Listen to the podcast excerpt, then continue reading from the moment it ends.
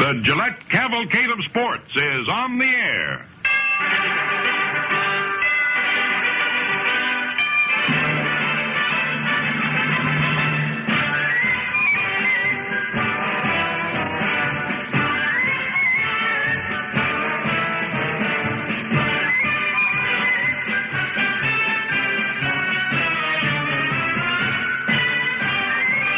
To look and feel sharp, think this new Gillette. It's a razor that you quickly set for your beard, your skin. It's up to you. It's adjustable and man,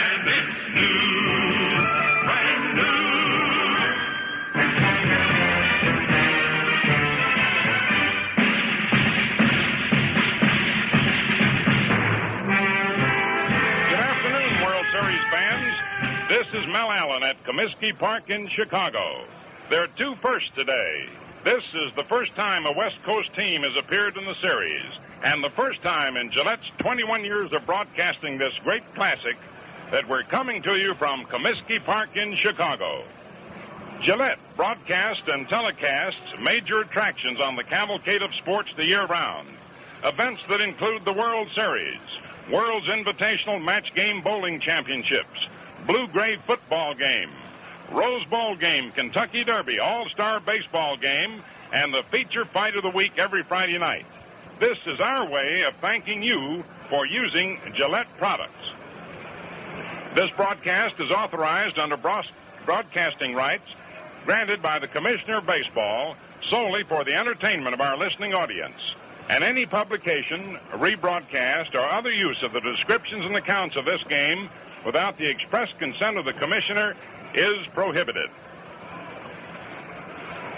It's been a long time in Chicago at Comiskey Park.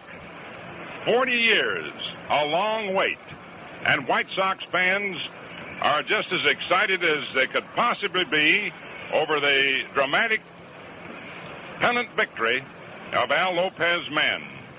And what could be more dramatic than the Los Angeles Dodgers coming from seventh place last year, going into a playoff, winning it in two straight, and suddenly here we are, opening up the World Series a day later than scheduled because of the playoffs, and under perfect weather. 64 degrees with a wind coming from the northwest at 8 miles per hour. This is known generally as a pitcher's ballpark because, as a rule, the wind blows in. And today it is doing just that. Once in a while the wind will shift, but it is blowing in today. And speaking of the pitchers, as advertised, the great Early Wynn for the Chicago White Sox.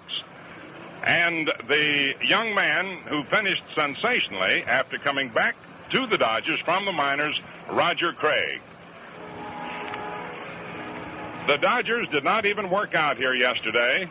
They were tired. Manager Walt Alston said, get some rest, boys. And so they saw Comiskey Park today for the first time as they came out to take their practice. The umpires are coming out, and we're going to give you the lineups for the opening game of the World Series.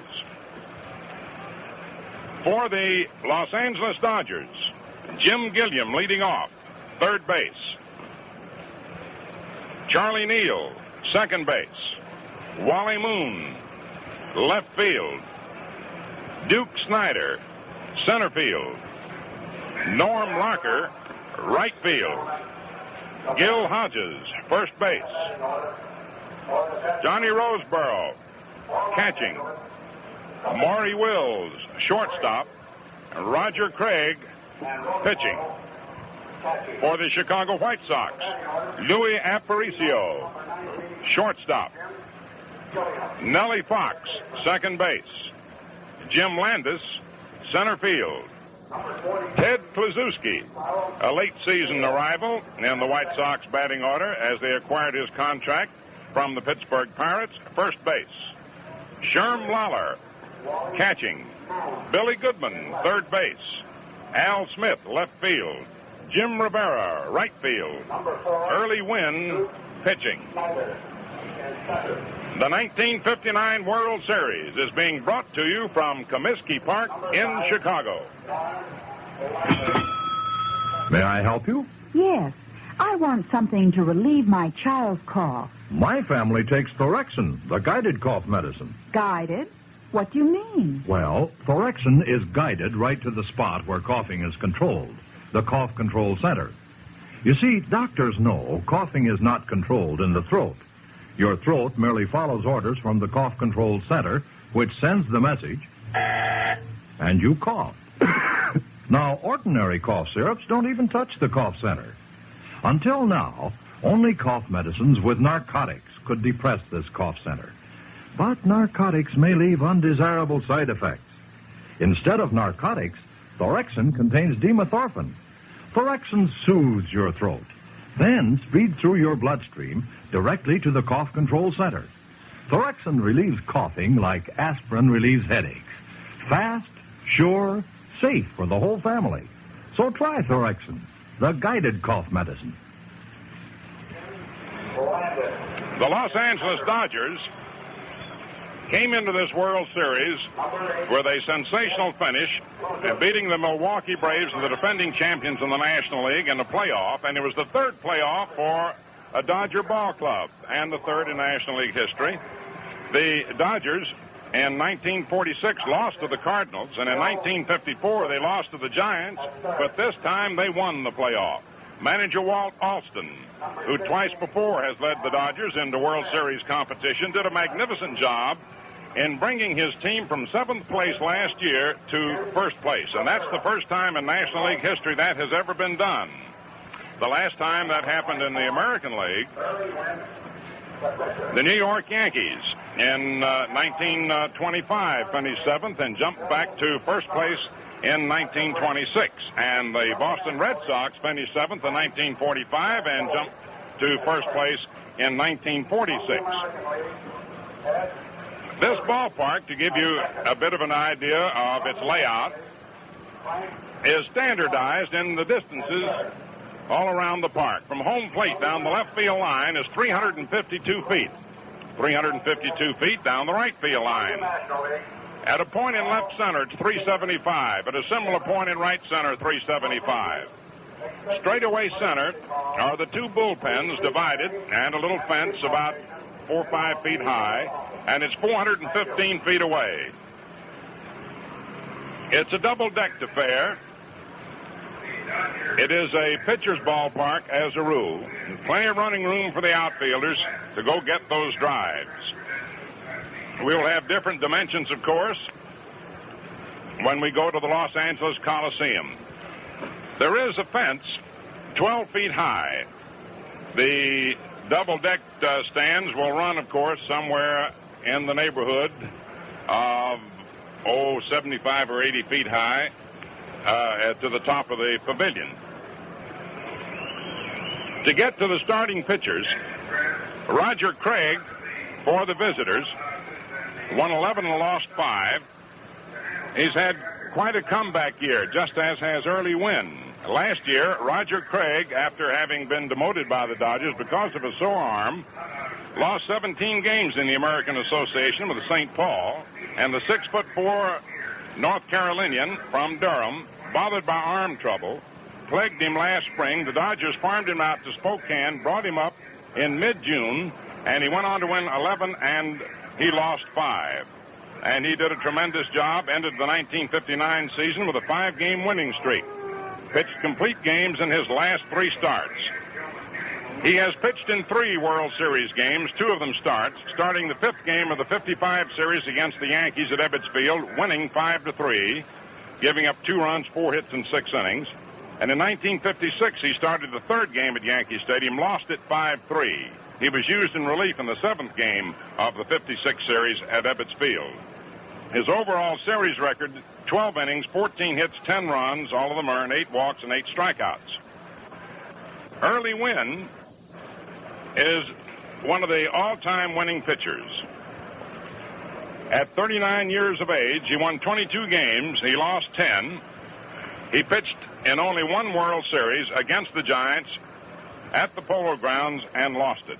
He has won 271 Major League games and stands 15th among the all-time winners. He led the majors in victories this year. And in his only previous series game, he started for Cleveland against the Giants in the second game of 1954, losing it 3 to 1, giving up only four hits in seven innings. These two ball clubs sport good defense. The Dodgers figure to have a little more power. Uh, the Dodgers have depth in pitching, though, as Walt Alston says, a great deal depends on control. When they have control, they can pour the ball by you. The White Sox, with Early Wynn, the bellwether, have uh, Billy Pierce and a surprise this year in George Shaw. And they have good pitching, good relief pitching in Jerry Staley and Turk Lown. Right now, we have at home plate a color guard, and we'll have a band in the moment playing as we have our national anthem. But this series promises to be one in which you will find both teams playing close to the vest baseball quite a lot. The White Sox have won an amazing number of one-run games, and so have the Dodgers. They get a man on, they sacrifice him. They have men who can steal bases. And so it's going to be an exciting series in, in that respect. And you also have catchers on both sides, Roseboro and Lollar, who can fire that ball. Luis Aparicio, who stole 56 bases this year, is a man to be watched. And a fellow like Maury Wills is one of the fastest men in the majors. And a young man who came along later in the season uh, with the Dodgers took over at shortstop and helped solidify the team. Both managers really know their baseball. Walt Alston has had previous World Series experience. Al Lopez has always been uh, a bridesmaid, but never quite a bride. He has never finished lower than second in Cleveland or Chicago, but this is the year for the senor. Al Lopez, one of the best liked men in baseball. And so we're looking forward to one of the most exciting World Series. This is America's greatest sports spectacle. The umpires, Bill Summers, the American League at home plate. This will be his eighth appearance. He's from Upton, Massachusetts. Frank Dascoli of Danielson, Connecticut at first base of the National League. Uh, Summers from Upton, Mass. and Daniel, uh, Dascoli from Danielson, Connecticut. Ed Hurley from Holyoke, Massachusetts of the American League. And his third series will be at second base. And Frank Secory of Port Huron, Michigan will be the umpire at third base. It's his second series. Johnny Rice of the American League in his first series, a native of Chicago along the left field line.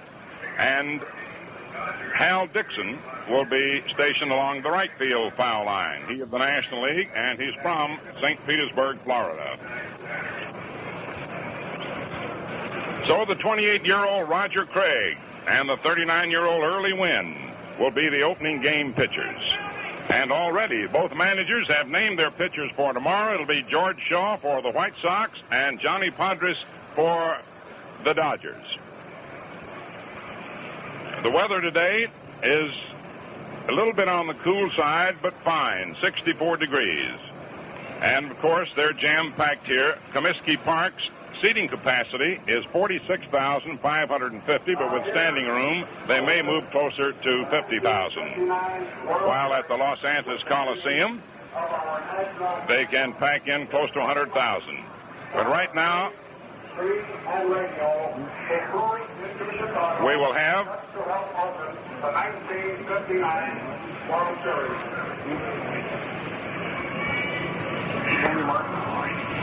And now our national anthem, Tony Martin.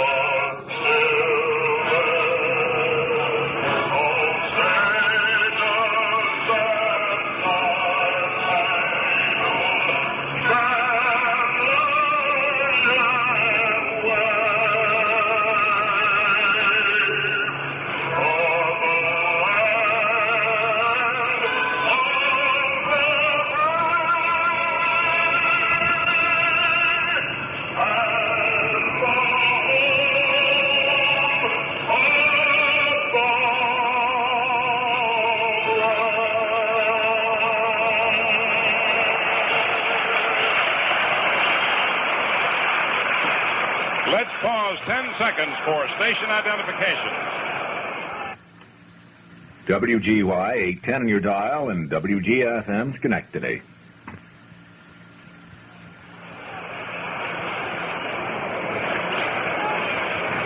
Eh? And so the scene is set for the first game of the 1959 World Series, the 10th World Series and the 57th World Series game for the Dodgers. This is the fourth series and the 21st series game for the White Sox. Ten Dodger players have had previous World Series experience. Furillo, Hodges, Snider, Gilliam, Labine, Craig, Podres, Drysdale, Neal, and Zimmer. Koufax was eligible for 55. There go the White Sox on the field.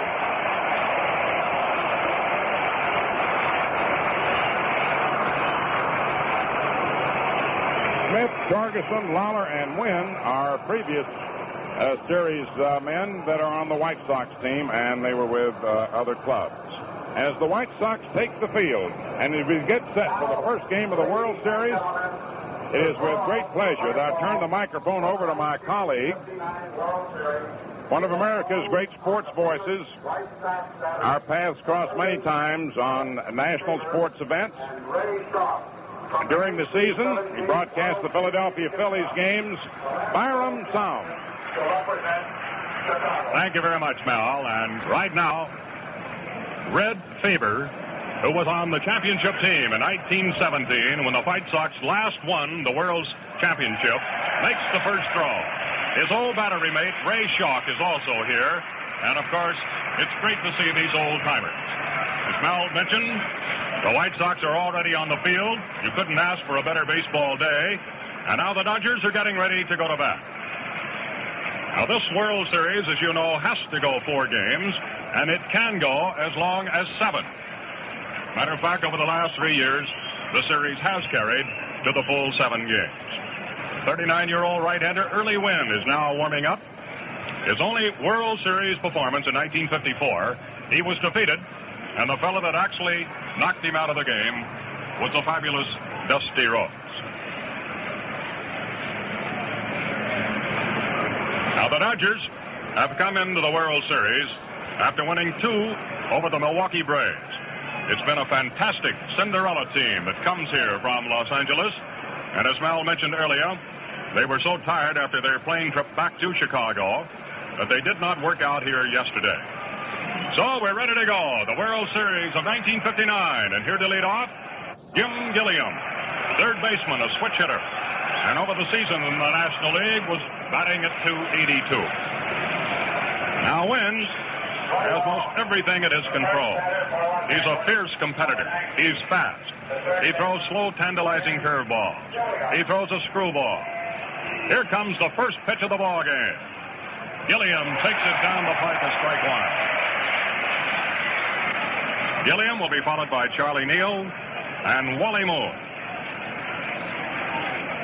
Roseboro, later on, of course, coming up batting seventh. Craig against Wynn today. Inside and low, one and one. Wynn won more games than any other pitcher in the major leagues. Quite a comeback. He won 14 a year ago, but this season, a 22 game winner. The Husky swings into action. Strike two is called on Junior.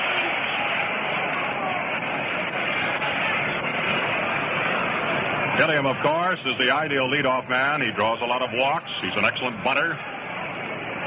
Billy Goodman, who was playing up a bit shallow, is now backed up to normal depth. Wynn's ahead on the count. One ball, two strikes. There's a bounding ball to shortstop. Louis Aparicio makes the first out as he hooks the ball to Ted Kluszewski, and that's all for Junior Gilliam. One gone. Yes, it's been a long time since the Chicago fans have had a World Series in the Windy City. You have to go back to 1945 when the Cubs were in the World Series, and of course, way back to 1919 when the Sox were last in the series. Here's one of the finest infielders in baseball. His name is Charlie Neal, second baseman and a right-handed batter. Goes into the series with a 287 average over the season, including the two playoff games. Swinging, strike one. A Charlie will be a tremendous threat back at the Coliseum. That's where the third game will be played next Sunday, for he has hit most of his 19 home runs at the Coliseum. The Sox are playing him straight away. Fastball, he cuts and fouls it off. Strike two. Now, Charlie is rated as one of the best curveball hitters in baseball. And these first two pitches offered up by Wynn have been fast ones up around the letters. On the coaching lines today for the Dodgers, the veteran Greg Mulleavy at first base, and Pee Wee Reese, one of the all-time greats, is coaching at third base. One out and nobody out. Wynn ahead, 0-2. Inside. A ball. It's very interesting to notice the skipper, Al Lopez, standing here at the extreme right end of the home team dugout, which is located just off to our left on the third base side. He was trying to make an adjustment on his right fielder, Jim Rivera. Outside, breaking pitch. 2 2. I would say the crowd is over 50,000 today. Standing room only. All points lead to Comiskey Park today.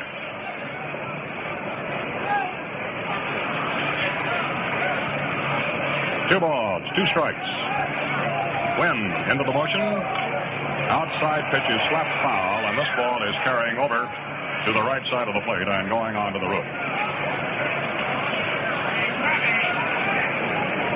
Most of the streets in Chicago have been designated as one-way avenues.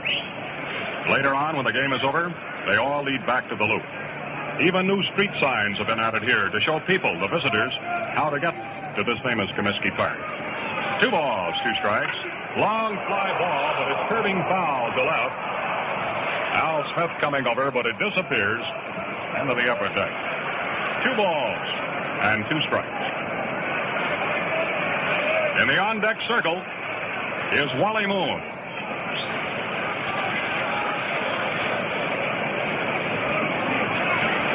Now, some of these Dodgers have never seen this ballpark.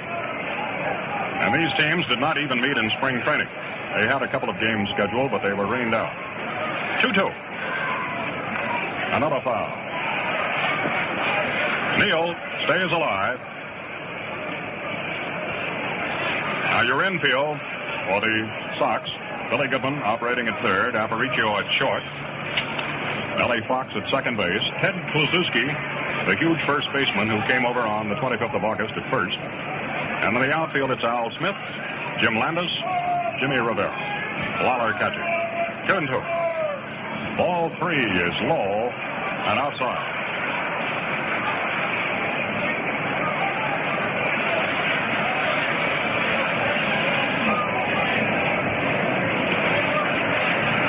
Neal standing fairly deep in the batting box.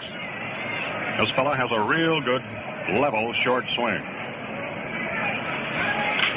He taps one wide of third. Billy Goodman can't handle it. The ball skids off the glove and goes back of Aparicio. And Charlie Neal is safe with a base hit. A base hit. The first of the World Series of 1959.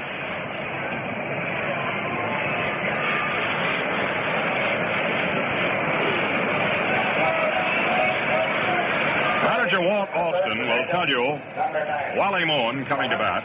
This wiry Texan was the most consistent ball player he had all year. He came from the St. Louis Cardinals, and he played in practically every game. Wally is a left-handed batter. Mel and I were trying to decide whether he was in left or right, but today he is starting in left field. Now Wynn keeps an eye on the base runner, Charlie Neal. A token throw, he's safe. One out and one man on in the top of the first inning. The Dodgers at bat. Wynn throws. Strike called. A good fastball.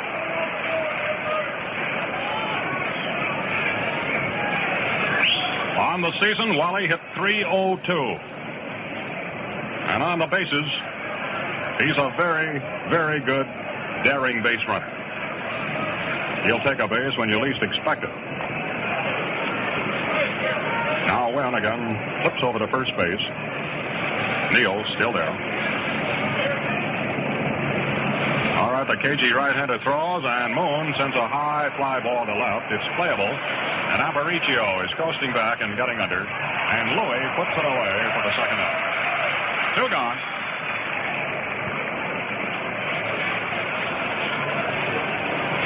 Duke Snider, veteran of many World Series, batting in the cleanup spot, now coming in.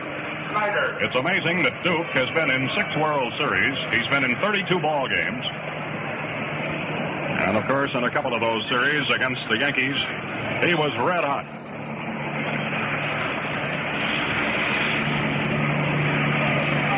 I think another one of the reasons that Los Angeles came back so strongly from seventh to win the title was a couple of their old pros, fellas like Snider and Hodges, Carl Furillo. Duke's a left-hander. They play him deep to right, and strike one is called.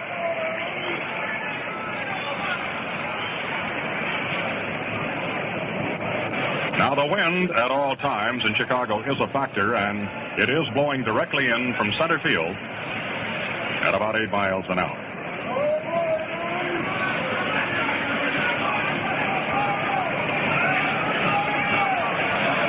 Neal gets a pretty good lead, and there he goes. The pitch is outside, and Charlie Neal steals second base. He got a great lead on Early Wynn that time, and a successful steal of second base. Well, this is one of the things that we were looking for from the Chicago White Sox. And Charlie Neal, who during the season was the second best base stealer on the Dodger Ball Club, has come up with the first steal in the series. Now they've got a runner at second base. The count on the Duke. One ball, one strike. Now Lollar's throw was accurate enough, but it was a late. Here we go. Foul. It's sent directly back into the screen. Well, the press box today is completely overloaded. Down in front of us, the visiting scribes from all over the country are actually sitting in some of the choice seats here that would be utilized during the regular season. And Mel and I have a wonderful position to call the game today. We're directly behind home plate, sitting up high, just under the rooftop. Two men are gone. No score, but the Dodgers have Charlie Neal at second base.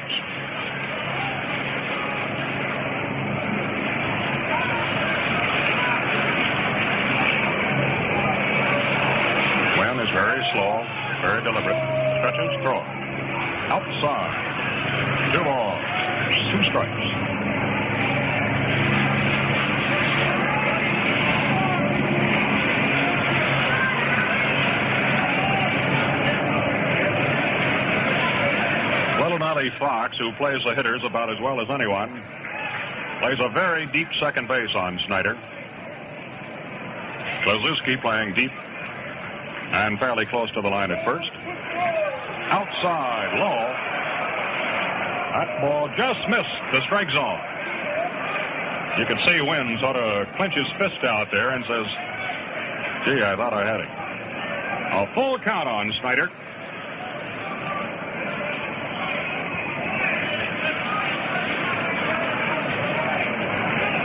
Charlie Neal came up with an infield single and then moved into second base with a successful steal.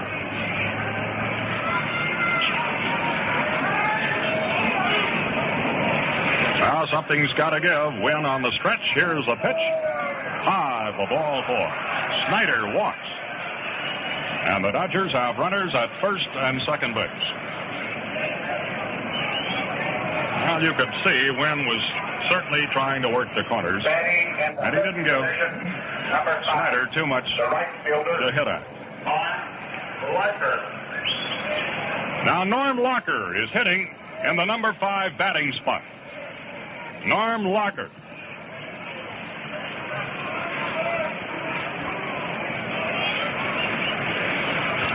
Larker hit 290 on the season. They've got him in right field. And there was a time when Gil Hodges was hurt and he took over at first base. Sends one foul, a high twisting ball that's off on the third base side. Strike one. Larker has to be one of the most underrated players on the Dodger Ball Club. He reminds me a lot of Nellie Fox. He's had to fight his way into the major leagues. And this fellow was a consistent 300 hitter four years in a row in the minor leagues before he got a chance in the big show. Alston loves to rave about this fellow's swing. A short swing and a very level swing. He's a left-handed batter. Wynn cuts loose outside. One and one.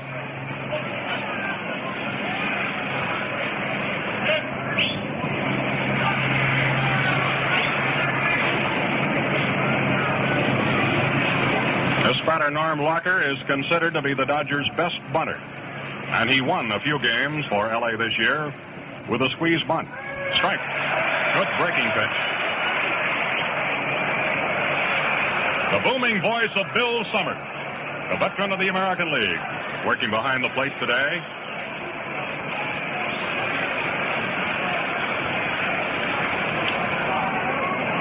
Also, we have two added umpires today, one down the right field line and one down the left field line. This is the first game of the World Series. The Dodgers are posing a threat here in the first inning. Two on, two out. And Walker the batter. Wynn ahead. He throws. There's a well hit ball to right field. Jimmy Rivera is over the wall, waiting, and the White Sox have come out of the first inning.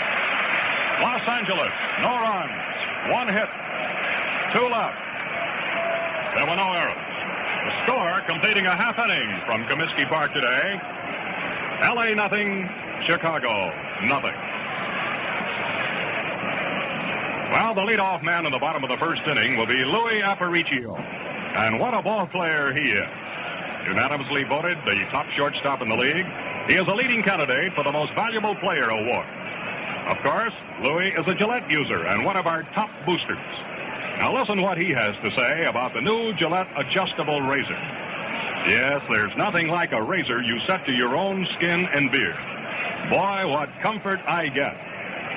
Now, fans, you'll agree with Louis, I'm sure, that once you try that amazing new Gillette 195 adjustable, and here's why. This sensational new razor has a dial located right on the handle. You adjust it instantly to match your particular combination of skin and beard. Now, there are nine different numbered stops. At the settings with the lower numbers, you expose less blade edge. As you dial a higher number, blade exposure and angle increase.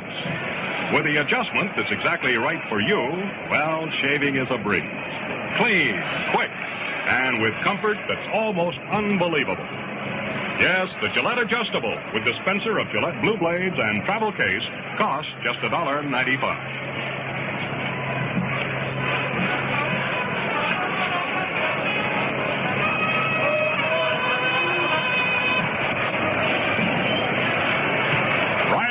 Roger Craig warming up.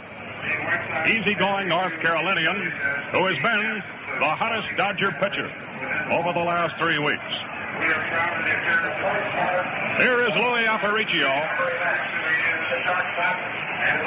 He stands only 5'8", but he is the darling of the fans here in Chicago. He is batting at 257. From Maracaibo, Venezuela. A right-handed batter.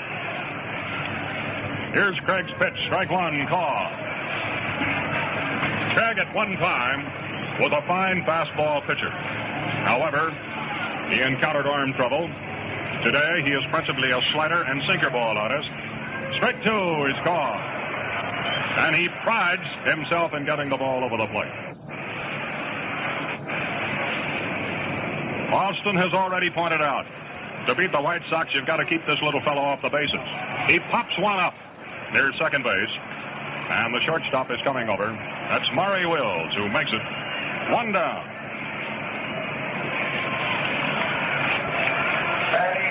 Nellie Fox.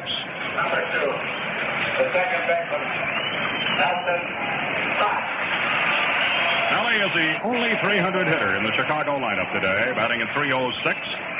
But what a competitor he is. Bats him left-handed. From St. Thomas, Pennsylvania. And I suppose that about half of that little community in western Pennsylvania is attending this World Series. Outside, low. One and all. It's Craig pitching with Roseboro catching.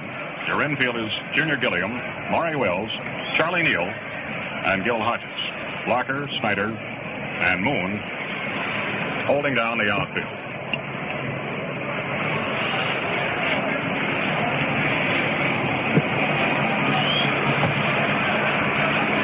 Now Fox uh, steps out and apparently has asked the plate umpire to look over the ball. One and oh. Outside, a ball. Now Fox is an unusual hitter. He cataloged as a spray hitter. He stands right on top of the plate. And he gets many of his hits to left field. High for ball three. Well, the Dodgers had two men on in the first inning, but could not score. It's nothing to nothing in the first game of the World Series from Chicago. Strike. Jimmy Landis, another one of the speed boys of the Go-Go Sox, is on deck. Craig fires high for ball four, and the Sox have a base runner.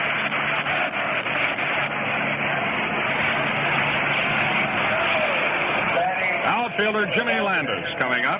Number one, the center fielder, Jim Landis. Jimmy Landis. One of the bright stars coming along. You just can't beat this fella in the outfield. And Lopez gets a lot of credit for the patience he's had with this youngster in bringing him along as a batter. Strike one call. Over the past season, he hit 264. Jimmy Landis. And I noticed the Dodgers, and they've scouted this club very, very well. They play him to left. Here's a pitch out, a throw to first base, and there goes Fox sliding in. He's back safely.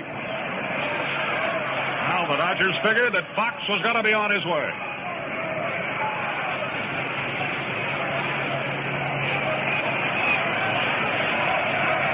One on one. Swings. He tried to go to right field that time and fouls it off. One and two.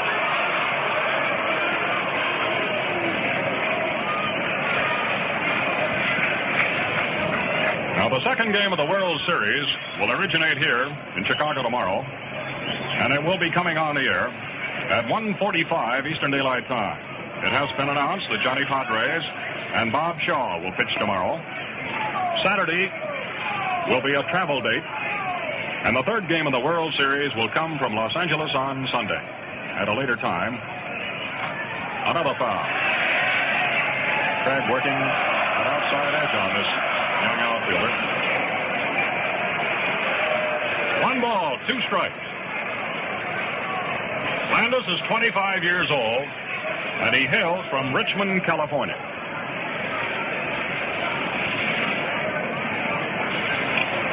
Now, Bill Summers has stopped the ball game and has uh, moved out to the mound. He's talking to Craig. Craig down the stretch was simply terrific. He won his last five games.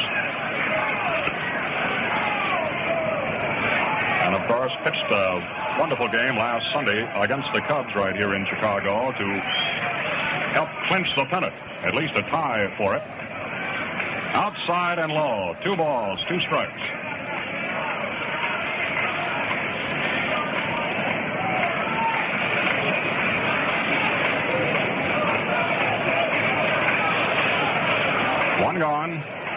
Edging off at first base. Outside and low. He just missed with his slider pitch.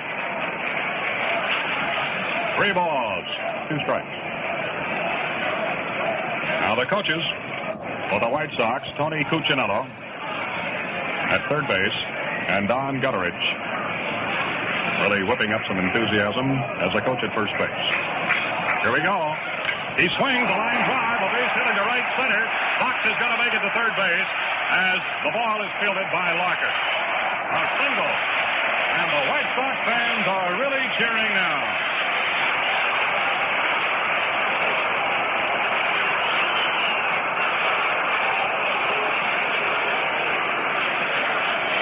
How do you like young Jim Landis? His first time up in World Series competition. Comes through with a solid base hit.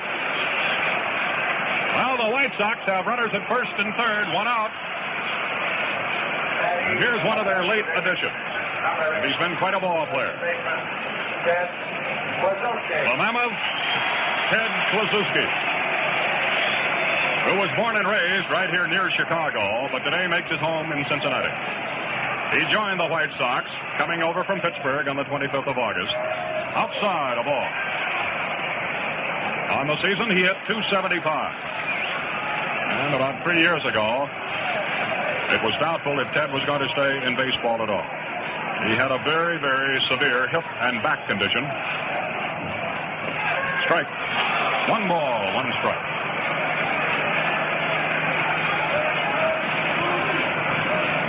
Roger Craig and a bit of hot water here in the first. Fox got a walk. And Landis hit a 3-2 pitch. Lined it over Charlie Neal's head into right center. One and one. There goes a runner. The hit run is on. A base hit. Here comes Fox home, and the White Sox lead one to nothing.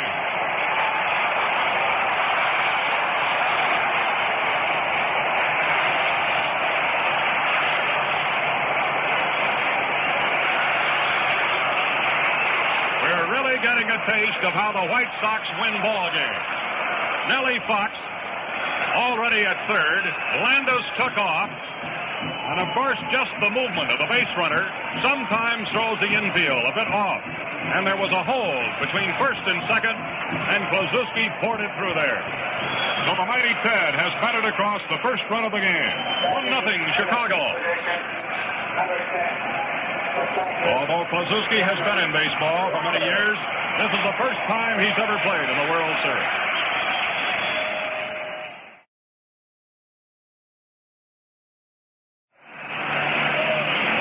Lollar batting at 266. He tries a bunt, and he loops it foul.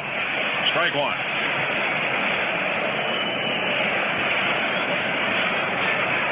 We looked back through our records on World Series competition, and we found that Lollar did catch back in 1947. He believes that the Chicago team of this year is the greatest he's ever played for. He's a right-hander, and of course, over the last week or so, he's been out with an injured hand. Jim Bunning of Detroit hitting. Uh, accidental pitch got away, and it was a bruise, and he was held out of competition there for a few days. But he's the real leader of this Chicago pitching staff. He operates like Del Crandall of that Milwaukee Brave team. There's a pull foul to left. Strike two. Sherm hit 22 home runs during the season, which was the highest total of all of the Chicago ball players. Chuck Churn is now starting to throw a few in the bullpen. And I might add, here in Comiskey Park, the two bullpens are located straight away in center. Uh, the Dodger bullpen to the right of the flagpole, and the home team bullpen just to the left, and the huge scoreboard uh, just above it. Every seat taken here for the first game of the series. Uh, terrific first inning so far. The Sox are leading. Outside, low. One ball, two strikes. Now, Craig did get into a World Series in 1955. As a matter of fact, he was a winner over the Yankees. The next year, in 1956, he was defeated by Whitey Ford in a World Series game, 5 to 3. Two men are on. The stretch of the pitch, and it's a slap foul. It's just off to our right. And caught by one of the visiting scribes.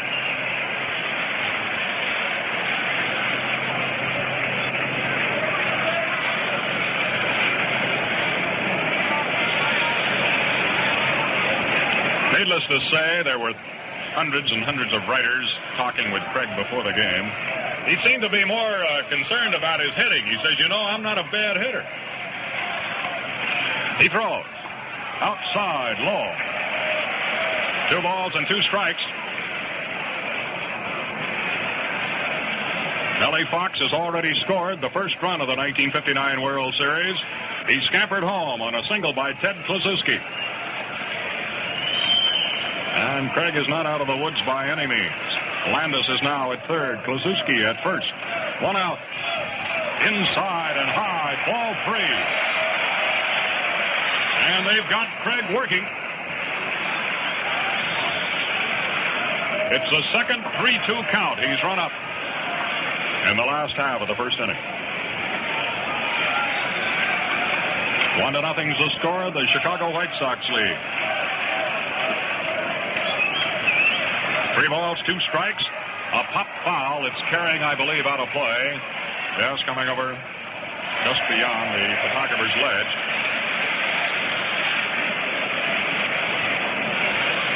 One of the most terrific things about the Dodger team and its amazing stretch run has been their terrific pitching, as Mel Allen told you earlier.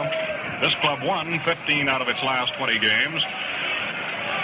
And if they were not strong in the starting, they had some terrific youngsters to come out of that bullpen. All right, three and two to Lollar. He swings, a line drive, ball hit into deep right center field.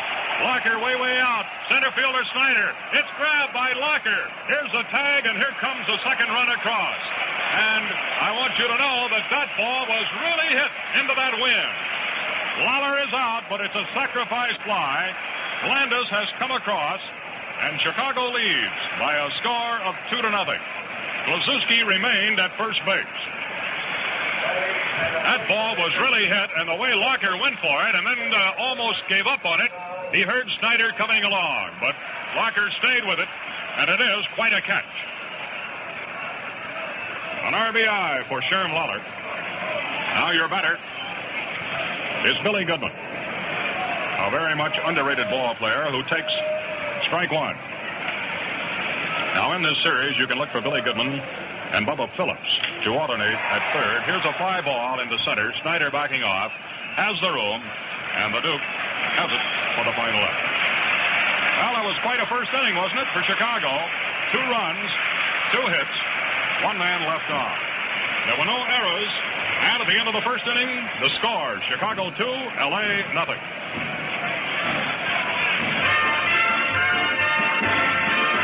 Just twist that dial and you're all set with the adjustable razor by Gillette. For shave so easy, fast and clean. So try and see what we mean.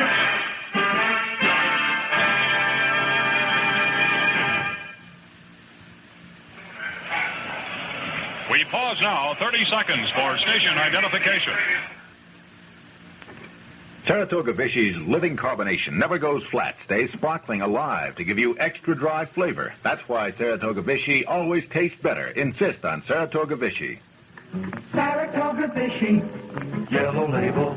Saratoga Vichy, yellow label. Saratoga Vichy. WGY, WGFM Schenectady. Series time is clean sweep time on all 59 Plymouth cars and Suburbans at Schenectady, Plymouth. Jim Schultz says, come and get 'em at clean sweep prices, 1016 State Street, Schenectady. Comiskey Park decked out in all of its glory today. And the White Sox are leading two to nothing as we enter the top half of the second inning. Gil Hodges will be leading off. The first baseman, Gil Hodges. Hodges, over the last couple of weeks of the National League pennant race, usually was batting in the number five batting spot. He's an old pro. He's been in seven World Series. And of course, Gil has had his ups and downs. Two weeks ago, he was almost bandaged from head to foot, but he kept playing. He's a fellow that seems to get the clutch hits. The powerful looking right-handed batter. Wynn gets this one over. Strike one call. Hodges to be followed by Johnny Roseboro, the catcher, and Maury Wills, the shortstop. Aparicio plays well over toward third base on this right-hander. Outside. A ball.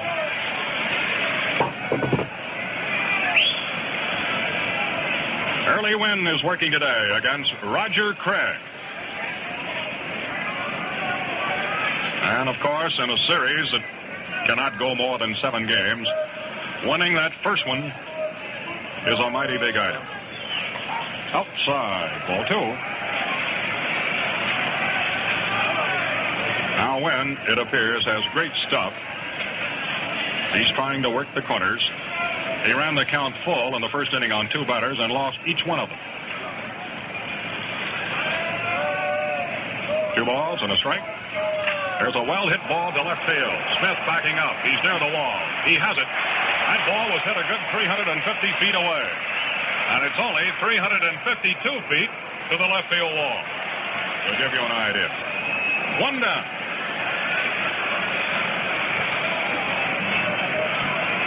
Number 44, the left-handed hitting catcher of the Dodger ball team, John Roseboro.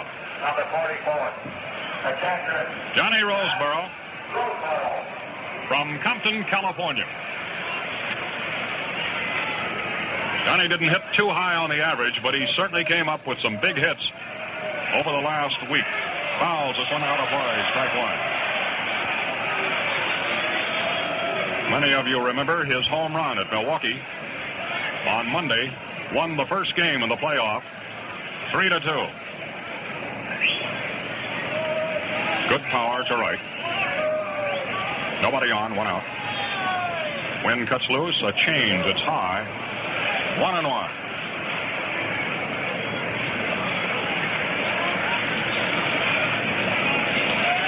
Even at 39 years of age, Wynn has one of the most graceful moves and pitching motions of anyone I've ever known. Too high, ball two. Anytime the Sox were in difficulty this year, he was a man that won the key game. There was a stretch in September when the Sox lost three in a row and they were starting to worry. And he stopped that losing streak in a hurry. Two and one. A foul up and overhead. Two and two.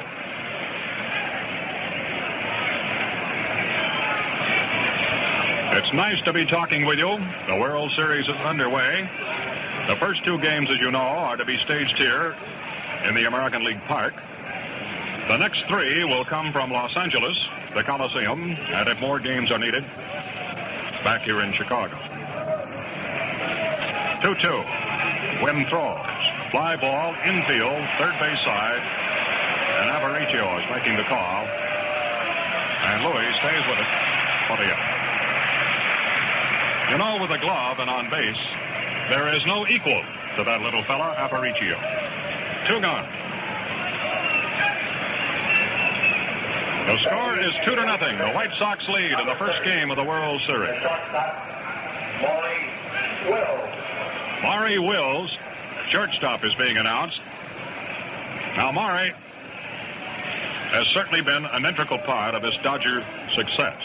He wasn't even with the Dodger Ball Club in spring training. He has become a switch hitter, and he certainly did a tremendous job for them in the month of September. Strike one call. He is batting left-handed. While he hit 260 on the season, he hit better than 400 in the month of September. Two gone and nobody on. Foul. Spinning off on the third base side. Strike two.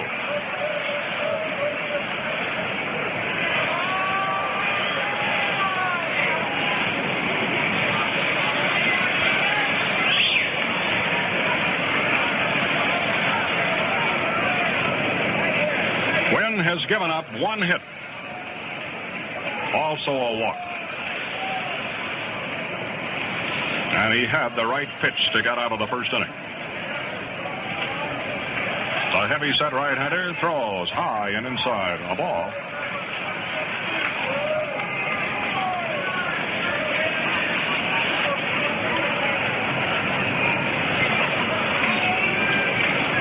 At the moment, the sun has disappeared.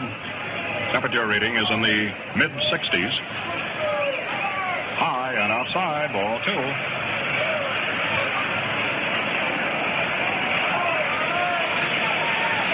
It's been interesting to watch Maury Wills. He formerly was a right-handed batter. And he decided to go to switching. Built along the lines of Louis Aparicio. 2-2.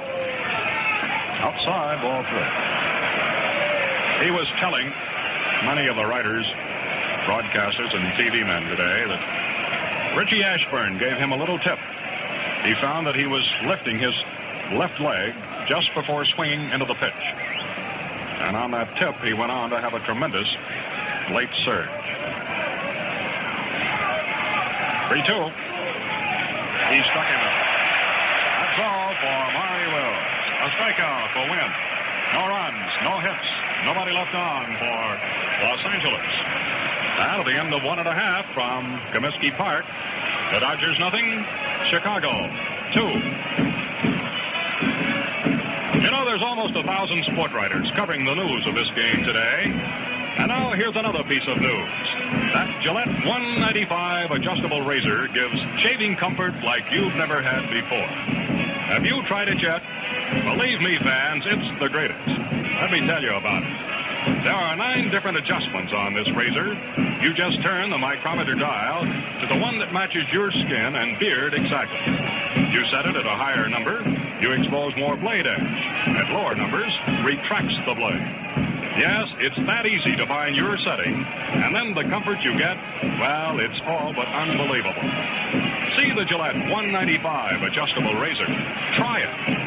With dispenser of Gillette Blue Blades and streamlined travel case, it costs $1.95.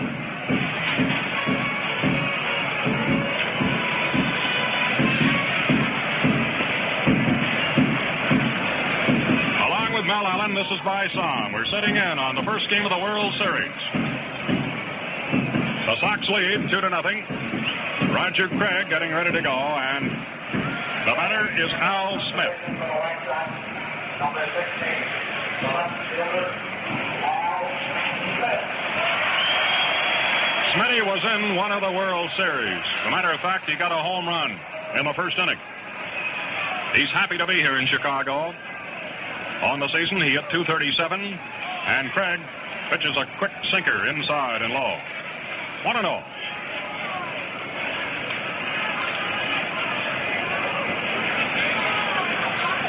They play Al Smith as a full hitter to left. Strike, says Bill Summers.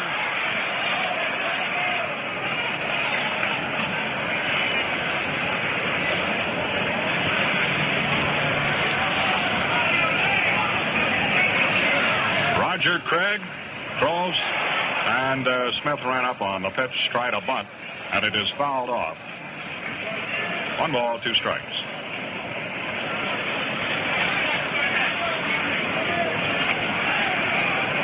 The White Sox made good use of a walk, two singles, and a sacrifice fly to get two runs home in the first inning.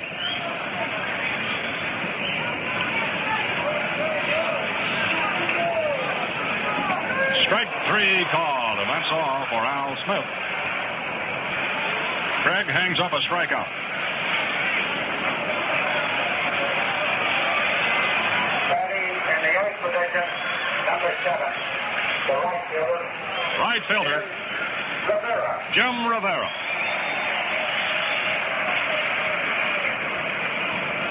Jim originally uh, hailed from Brooklyn, but now lives here in the state of Indiana. And he will be alternated in right field according to the pitching. All right, a foul that he beats along the first base line. Strike one. Over the season, Jimmy hit at 226. But he's a real live wire, and he keeps this Chicago ball club very loose. Left-hander with a slightly open batting stance. Sends a high twisting foul that might be playable. Hodges coming off the line, and Gil backs up and makes it. And that is all for the Chicago outfielder. Two down. Batting in the ninth position, number 24, the pitcher, Early Wynn. Here comes Early Wynn, having a nice round of applause.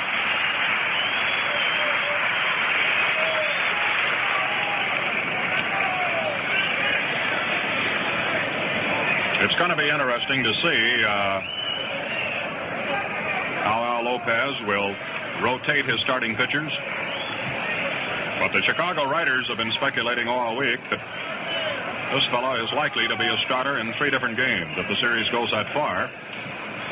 Now, Wynn is considered to be one of the best hitters in baseball, and he's a switch hitter. He had a 244 batting average over the season. He had 22 hits, and he also hit a couple of home runs. He is batting left-handed against Craig. Swinging, strike one.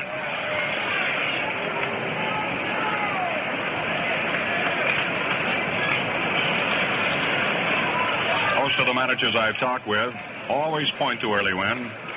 They were asked, what pitcher would you like to have if you had to win one ball game? Strike two. Call. I notice that Craig works a little more faster between the pitches than Wynn. Two gone. Two nothing. Chicago leads. Taps the ball to the mound. Craig bobbles, recovers, and throws. And that's all for Early Wynn. Three up and three down of the second inning for the Go-Go Sox. We have now completed two innings in World Series game number one. Score, White Sox two, LA nothing. Now, with the miracle of guided medicine, you can relieve your cough as easily as you relieve a headache. Take Thorexin, the guided cough medicine that goes to the right spot, your cough control center. Doctors know coughing is not controlled in the throat. Your throat merely follows orders from the cough control center, which sends the message, and you cough.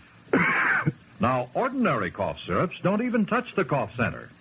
Until now, only cough medicines with narcotics could depress this cough center. But narcotics may leave undesirable side effects. Instead of narcotics, Thorexin contains dimethorphan. Thorexin soothes your throat, then speeds through your bloodstream directly to the cough control center. Thorexin relieves coughing like aspirin relieves headaches.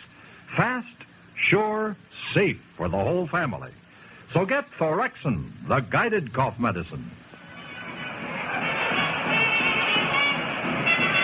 Roger Craig will be leading off in the top of the third inning. The ninth position for Los Angeles, number 38. The pitcher, Roger Craig. Roger Craig, a right-handed batter, leading off against Wynn.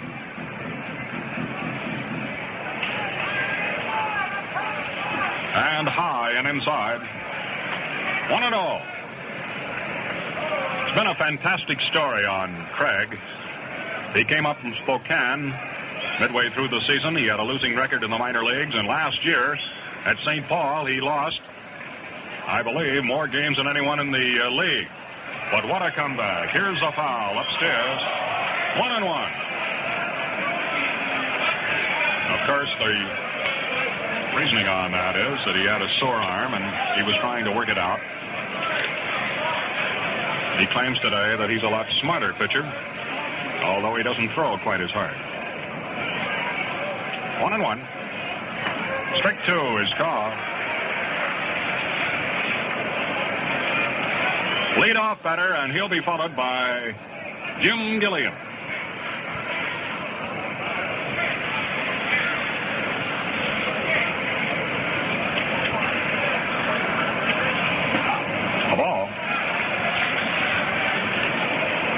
Now, Craig has almost every bit of information on his baseball career at his fingertips. He was telling us he got one hit in the World Series.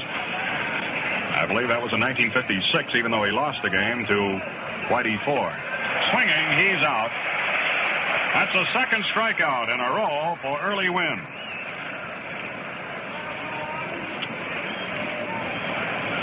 And here we come to the top man in the batting order, Junior Gilliam.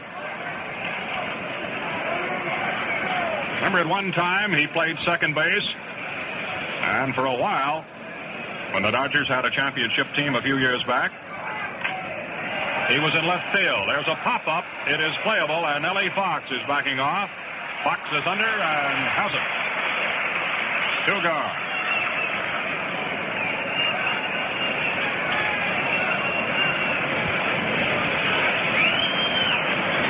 LA sends up second baseman Charlie Neal. He came along with an infield single in the first inning. The ball skidded away from Billy Goodman at third base. Then he proceeded to steal second base, but he didn't get any further. When working like a machine now, throws low and away. Ball one.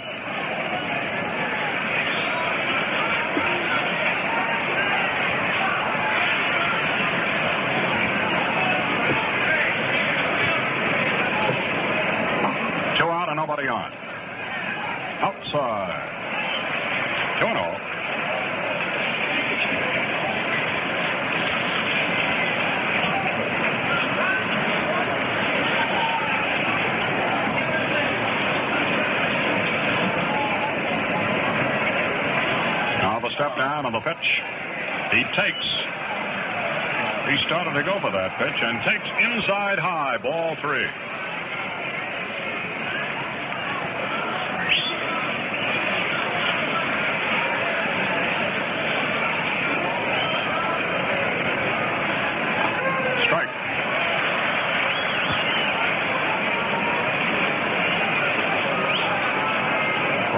Early Wynn today lives in a little community known as Nokomis, Florida.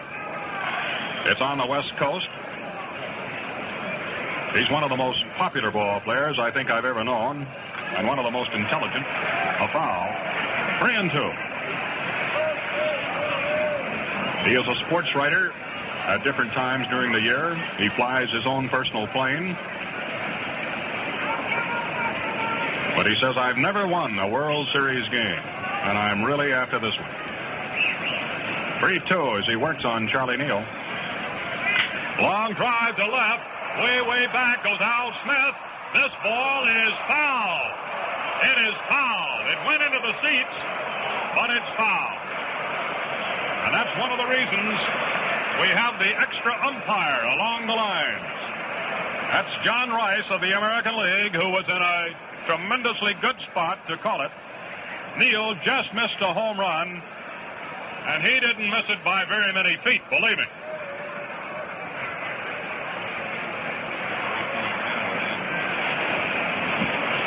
Just a long strike, and the count is three balls, two strikes. Now we had to wait until the last moment on that one, but it curled out foul. And another foul ball. Lollar discarding the mask, coming back. Will he have room? No. And the batter Neal stays alive. Now this is one of the toughest parks in baseball for home run hitting. As Mel mentioned earlier, it's 352 feet down each line, and it's 415 feet straight away to center.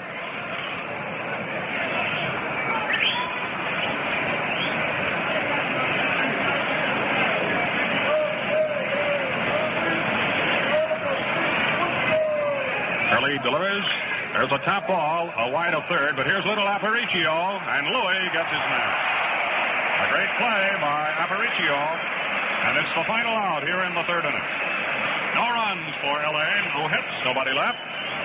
We go to the last half of the third inning. It's still Chicago, two, and Los Angeles, nothing. Well, Casey Stengel is certainly as good as his word. He said he'd be at today's game, even if he had to pay to get in. And believe me, he's here. You know, old Case is never at a loss for words. And he sure had some nice ones to say about that remarkable new Gillette 195 adjustable razor. And here they are. No razor I ever had even comes close to that new Gillette adjustable of yours. Believe me, you get clean, comfortable shaves that are tops. Yes, that's the story. Never before has there been a razor like the Gillette adjustable.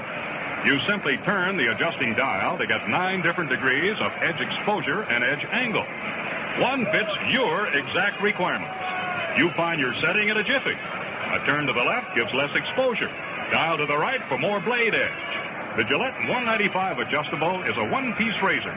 Changes blades instantly. Wrenches clean fast. And it's sold with this guarantee. You get the finest shave that you've ever had or your money back. In trim travel case with Gillette Blue Blades dispenser, the Gillette adjustable costs only $1.95. And here we go. The leadoff man is Aparicio. He sends one into right. Waiting for it is uh, Larker. And that is all for Aparicio. Goes for the first pitch. Yes, it's World Series time. And all roads in the Midwest are leading to Comiskey Park in the south side of Chicago. Aparicio has gone out twice now. And this is Nellie Fox. Foxy drew a walk in the first inning and scored the first run of the game. Strike one call.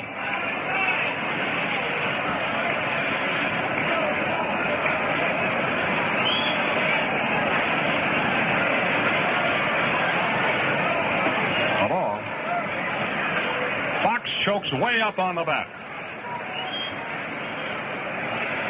He seldom will beat you with a home run, but he can beat you so many other ways. There's a line drive hit to right field. Down into the right field corner goes Larker. Fox is going to dig for two. Here comes the throw. It's a double for Nellie Fox.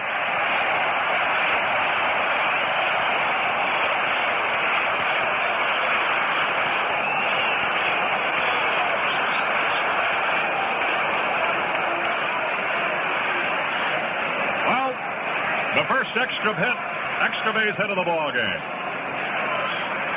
Fox at second base, one gone. Jim Landis coming along to bat. You know, that kind of fooled us, too, in the broadcasting booth because Foxy, most of the time, goes to left and left center for his hits. This is Jim Landis. He singled in the first inning. There's a ball to uh, right field, a base hit. Fox is heading for the plate, and he's going to score without a throw. Norm Larker heads to second. Three to nothing, Chicago.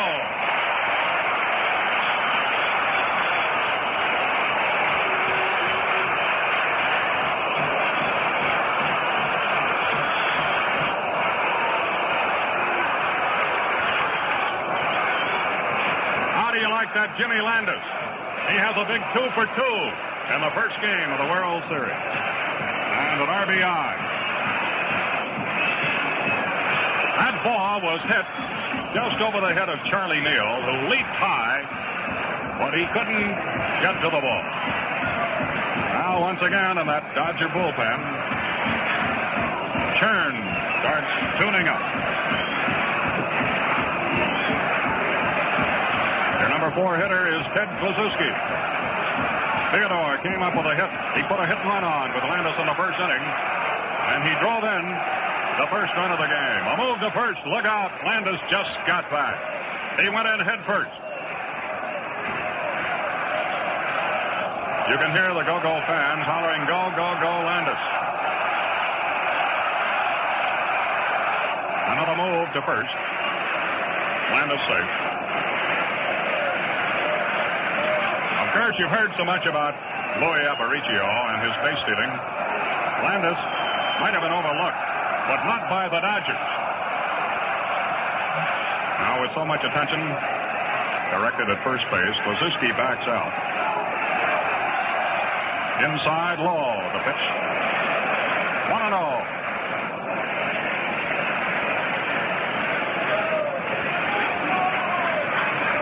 Time is out. Here's Neal coming in from second base. The score again is three to nothing. The White Sox have come up with four hits.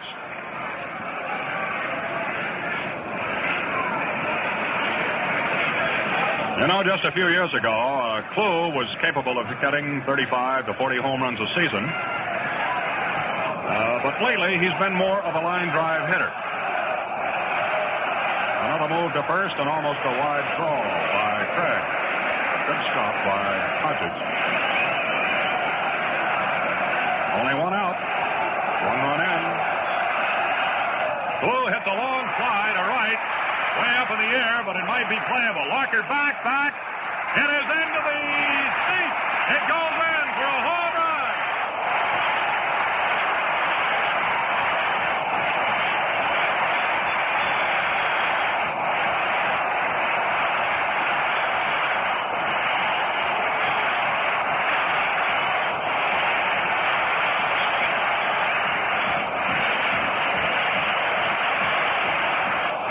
Well, they're standing and yelling at Comiskey Park.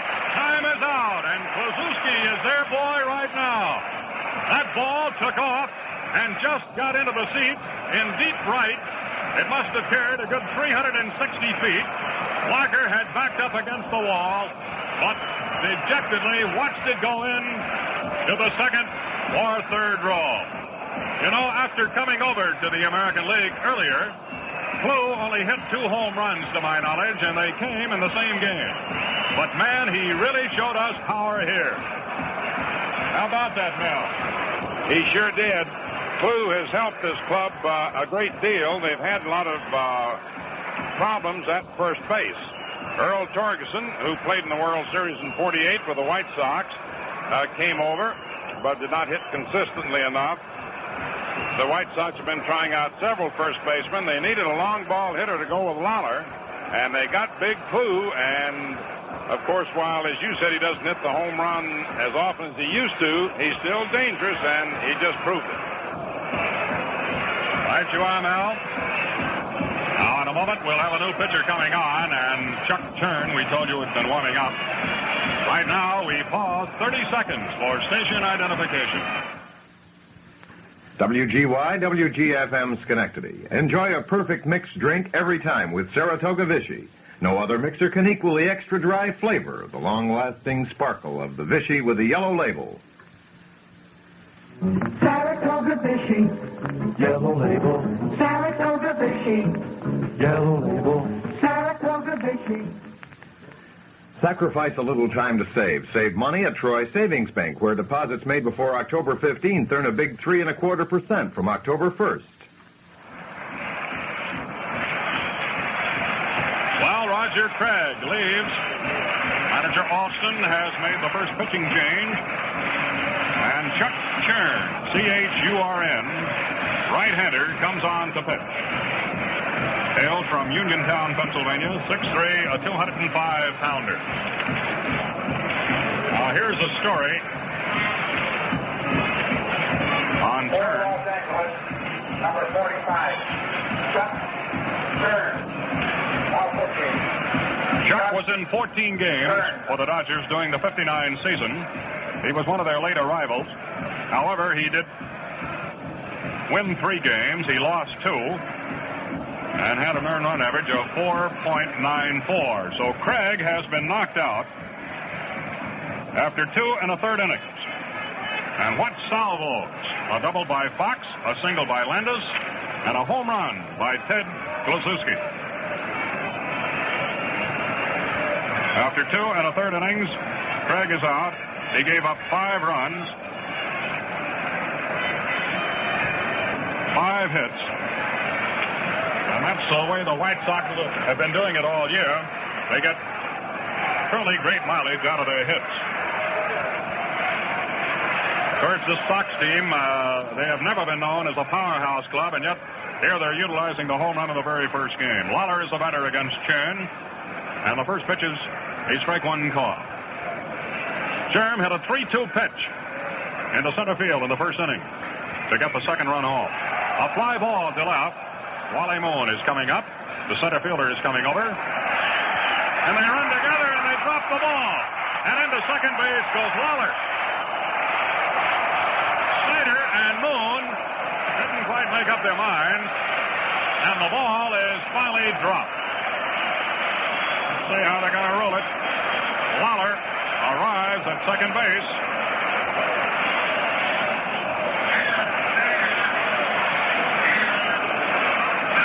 It's an error on Snider.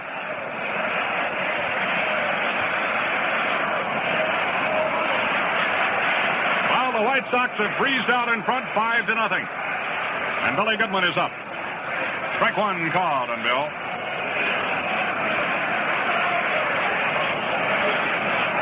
Coming to bat for the second time. First inning. He skied out to the center fielder, Duke Snider. A ball. One on one.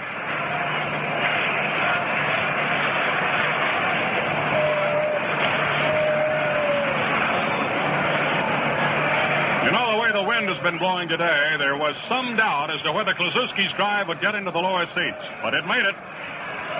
What a hit it was for the White Sox. Ground ball, wide of first.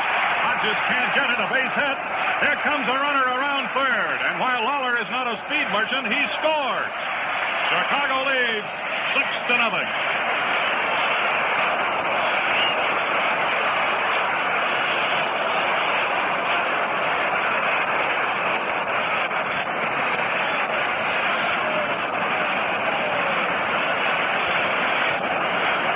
Al Team certainly has looked terrific. Here it is early in the World Series, but they're hitting that ball. That sixth run will be charged against Roger Craig. And left-hander Sandy Koufax is starting to tune up for the West Coast team. The last five batters to come to the plate have all been able to get on. The highlight of this inning, a home run by Theodore Kluszewski. Churn, side armor, pitching low and outside to Al Smith. 1 0.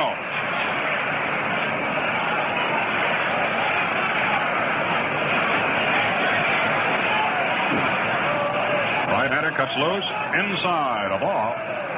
Smith struck out as a leadoff batter in the second. Don't underrate this Al Smith. His batting average is not something you write home about, but he can be dangerous. Right-hander swings and there's a ball well tagged to left. It is over the head of Moon. Ricochets off of the concrete wall. Billy Goodman. They're sending him to third. Wait a minute. They're going to have no. The ball gets by Hodges, and here comes the man home. They had held Goodman up, the ball got by Hodges, and another run scored. Seven nothing Chicago.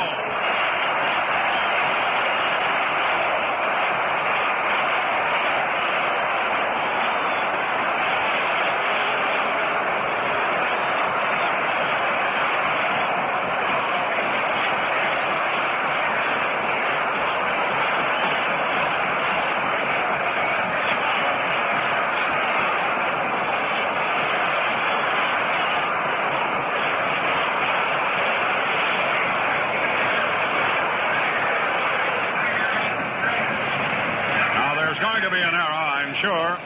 First of all, take nothing away from Smith. He doubled that ball clear over Moon's head. Moon then threw the ball towards second base, and they had held it one time, Goodman at third. But then the ball got by Hodges, and Goodman took off for the plate, and he scored, and with it, Smith arrives at third base. The infield is up. The batter now is Jim Rivera, and it's a strike one call.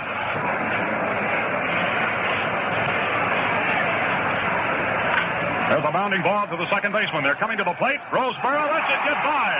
They had the man dead coming home, but the ball gets by Roseboro. Another run scored. It's now eight to nothing. Chicago. Charlie Neal, with the infield drawn in, made the pickup, and it appeared he made a good throw. But it's skidded by Roseboro, and Smith is allowed to come in, and Rivera takes off and makes second base.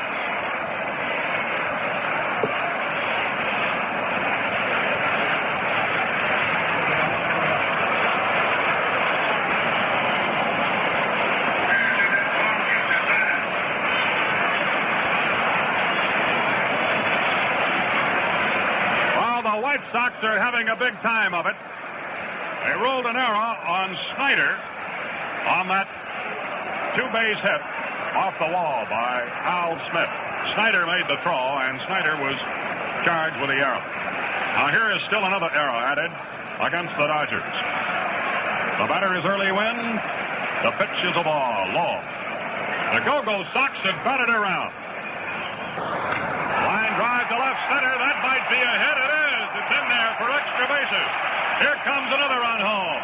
Rivera scores. An Early Wynn. Chips in with a double. Oh, these White Sox going to town? They lead nine to nothing. It's a double for Early Wynn. On the last play, they ruled an error on Neal. So this has really been a hectic inning for the California Nine. Early Wynn, doubles home a run. White Sox fans can hardly believe it, but are they having a lot of fun?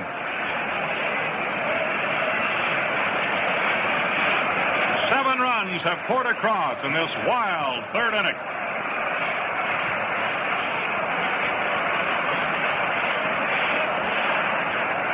The batter now is Luis Aparicio, batting for the second time.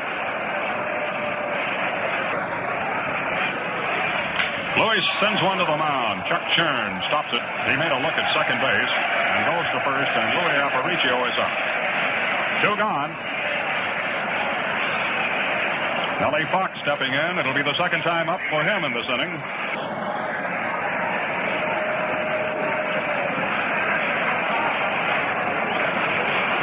Yes, Milwaukee scored seven runs against Bob Turley and knocked him out in the very first inning. The second game of the World Series at Milwaukee last year. There were no errors in that barrage, however. Walks and hits. Now ball one is served up to Nellie Fox. He walked in the first inning and scored. He doubled in the third inning and scored.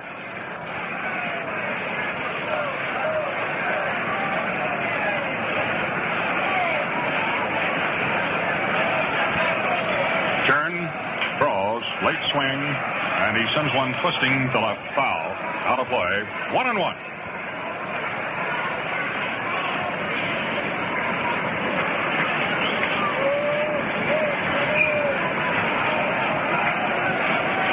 The Sox have nine runs on eight hits. Early Wynn at second. Fox sends one spinning right out by Cuccinella. Just missed him.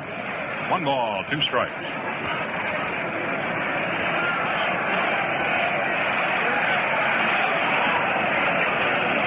Roger Craig started the game. He was lifted midway through this third inning. The towering right-hander, Churn throws as a Strauss cut it down to short. The pickup is made by Maury Wills. Over to first in time, and that's the final out. What an inning, though, for Chicago. Seven runs on six hits. There were three Dodger errors, and one man left on.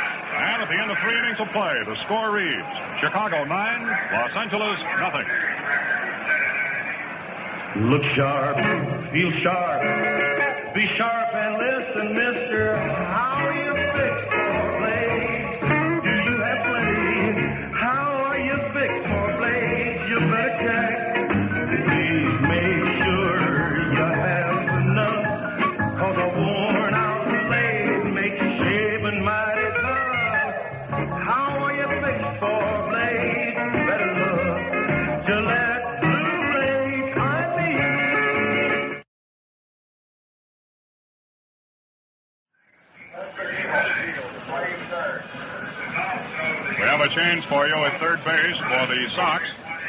Esposito is going in.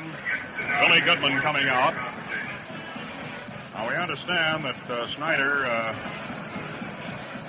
comes up with a record, two arrows in one inning in World Series competition.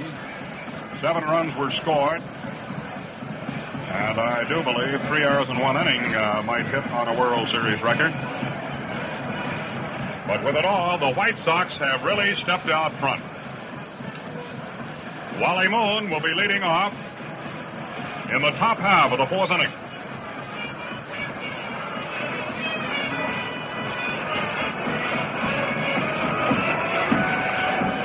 Now ready to go. Esposito playing at third base, and you'll find that Lopez will be juggling uh, that position quite a bit during the series. All right, a tap ball uh, toward uh, second base. I doubt if they get a play. They do not. Moon beats it out. A drag bunt and a base hit for Wally Moon.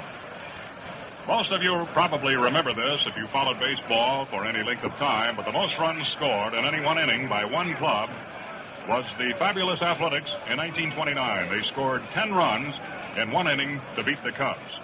That was a day that they were trailing 8 to nothing.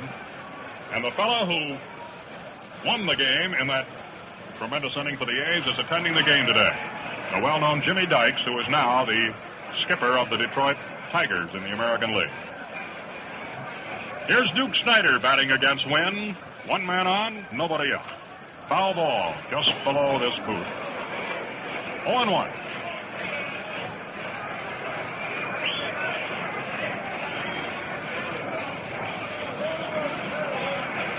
A riotous third inning for Chicago. They lead 9 to nothing. Snider, the first trip, drew a base on ball. Long fly ball to right field. However, it hangs up, and Rivera is over and just inside the line. That is all for Snider. One down.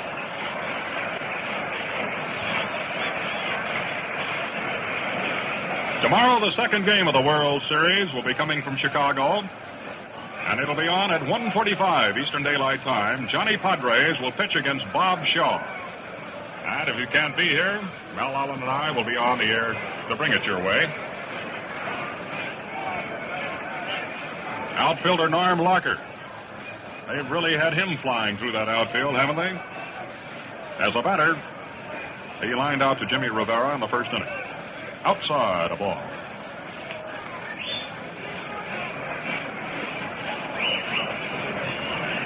Most of the time, Early Wynn has had to work hard for his victories. The 39-year-older now has a nine-run edge.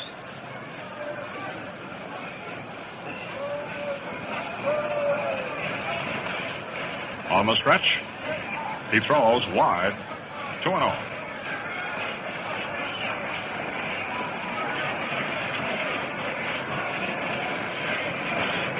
They have blocked out a few of the seats in the center field bleachers section to give a better background to the batter. Outside high. 3 and all.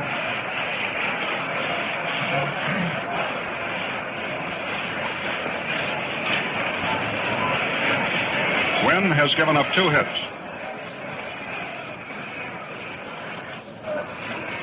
Both infield singles.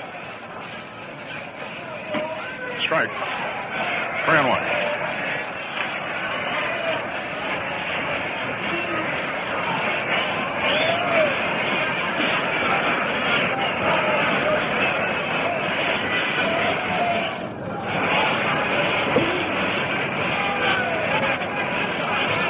The steady Early Wynn. Moves to the plate with a strike two call.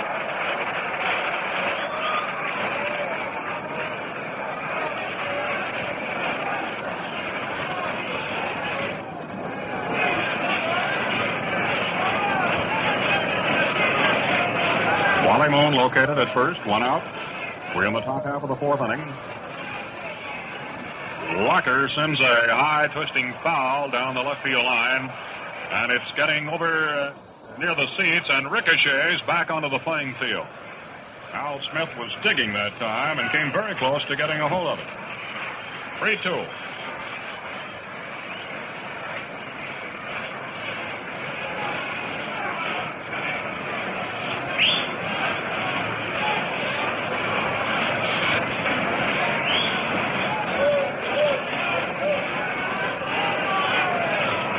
Waiting for Smith to return to left. Play resumed. Fly ball, well hit to center. Landis backing off, and the ball hawk surrounds it. Two gone. That's all for Norm Larker. First baseman Gil Hodges.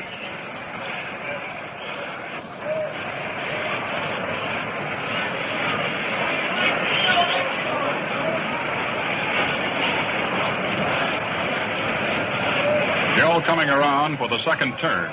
He led off in the second inning. Skied out to Al Smith and left. Again, the scoreboard reading nine to nothing. The Chicago White Sox lead in the first game of the World Series. Long drive to left field. Is it coming foul? It is a foul into those lower box seats. Strike one.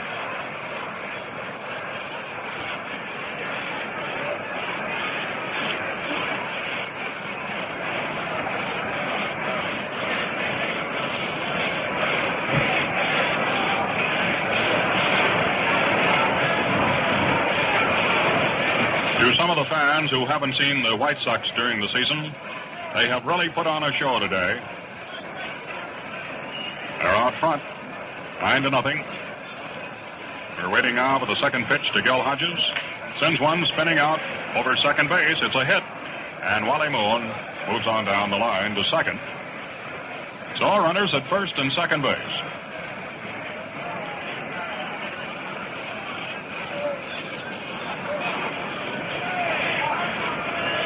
Waiting for Johnny Roseboro.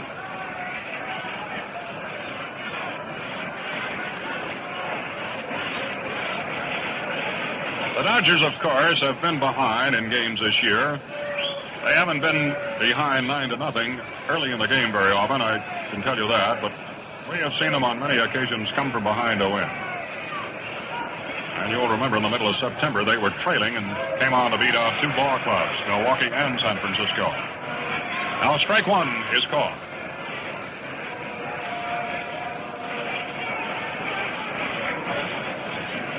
The official ruling on the play a moment ago on the ball that was hit towards second baseman Neal.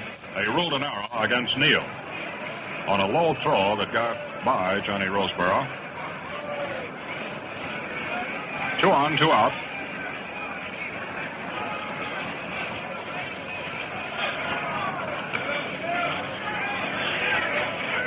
It's a strike. Strike two. Roseboro was in the process of going around a swing. He checked his swing, and plate umpire Summers says it's good enough for a strike.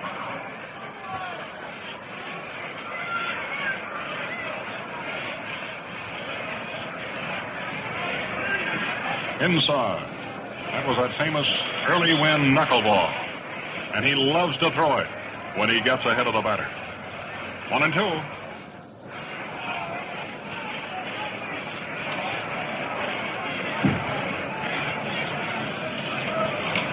This is the second scoring threat the Dodgers have had.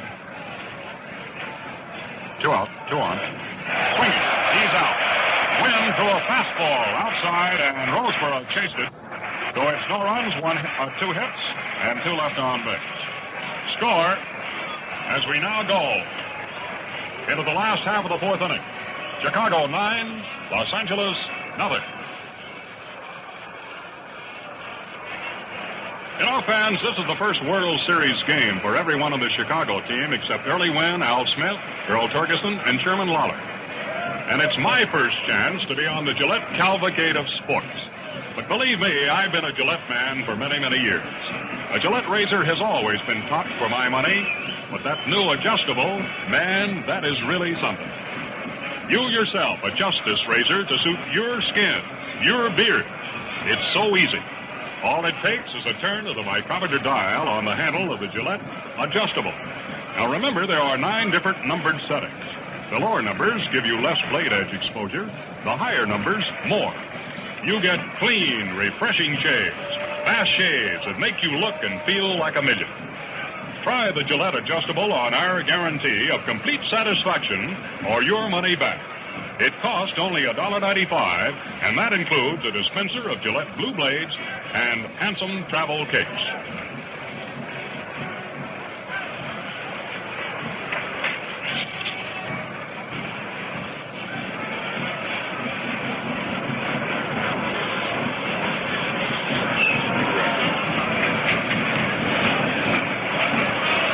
Ready to go.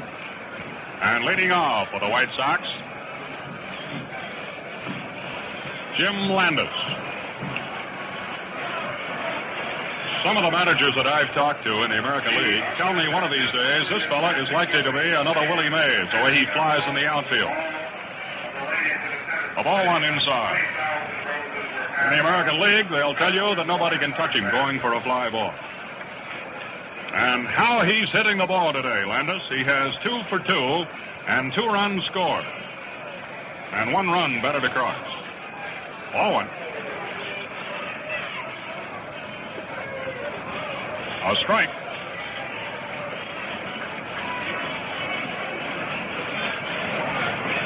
The Sox had 11 batters come up in the wild third inning. There's another base hit for that Landis. Oh, is he ever hot. A single to left for Jim Landis. What a way to break into a World Series. And I know those fans and followers of Landis back in California are mighty proud of him.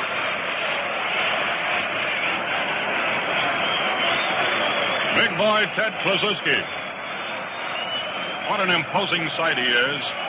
He always cuts his shirt sleeve off high up on the shoulder and exposes those huge biceps. He has a single and a home run to right. Three runs batted across. Rookie Churn goes over to first base. Landis back.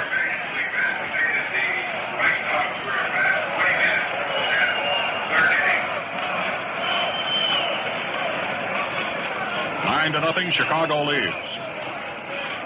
First game of the 1959 World Series.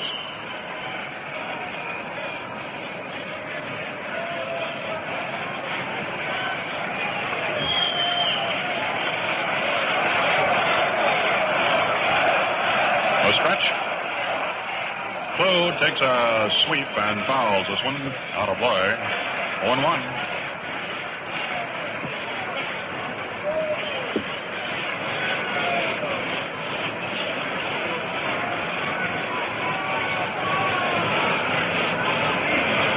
The Pale Hose now have nine runs and nine hits. Once again, you can hear them cheering for Landis. They want him to steal. How they love to run, the Chicago outfit. Outside. Just a little move that Landis makes while the pitcher is on the stretch is enough to upset you. And of course, Aparicio is even greater on that move.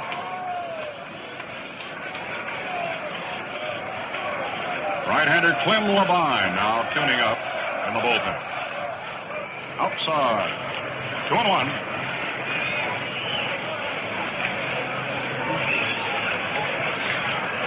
Sox started early with two runs in the first inning. They took advantage of three miscues in the third and also hit a barrage, six hits, and produced seven runs. Two and one to Klu. There goes the runner. The hit and run is on, and Klu fouls it off.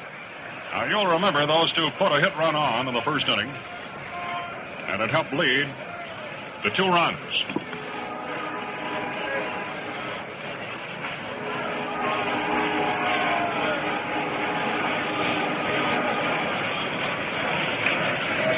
Has called for time. Uh, first baseman moving over to the mound. Three of the six. I should say that three of the nine runs are charged against Churn. Craig was a starter. Keeps an eye on Landis. Fires the ball back to first base. He's safe.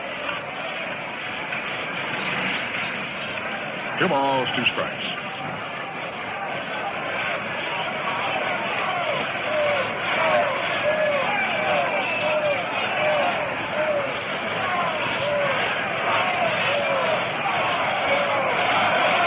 The Los Angeles right-hander throws a curve and Klu lets go another long salvo to right field.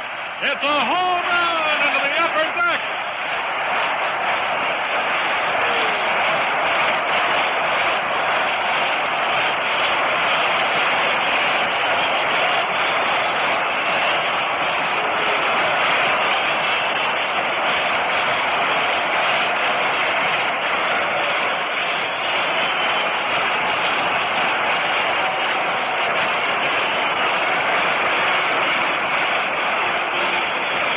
Pandemonium breaks loose in Chicago on the south side as Ted Kluszewski, to go one better, hits this ball into the upper deck in right field, and the White Sox have two more.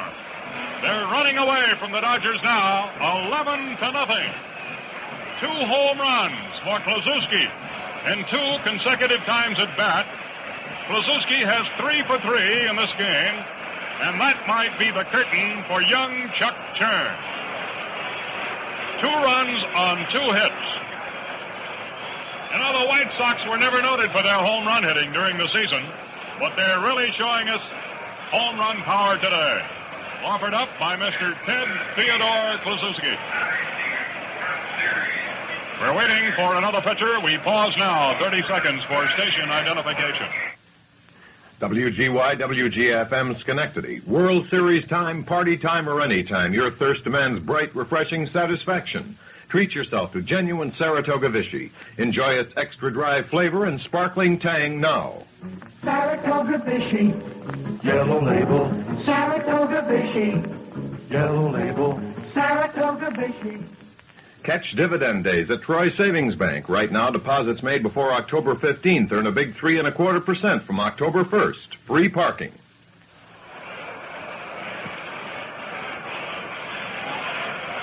Right-hander Clem Labine is making that long, slow walk from the center field bullpen.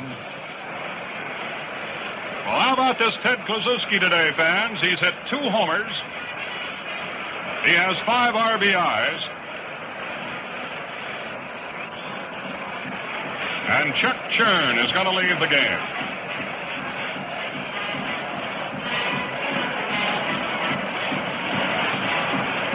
Nobody out here in the fourth.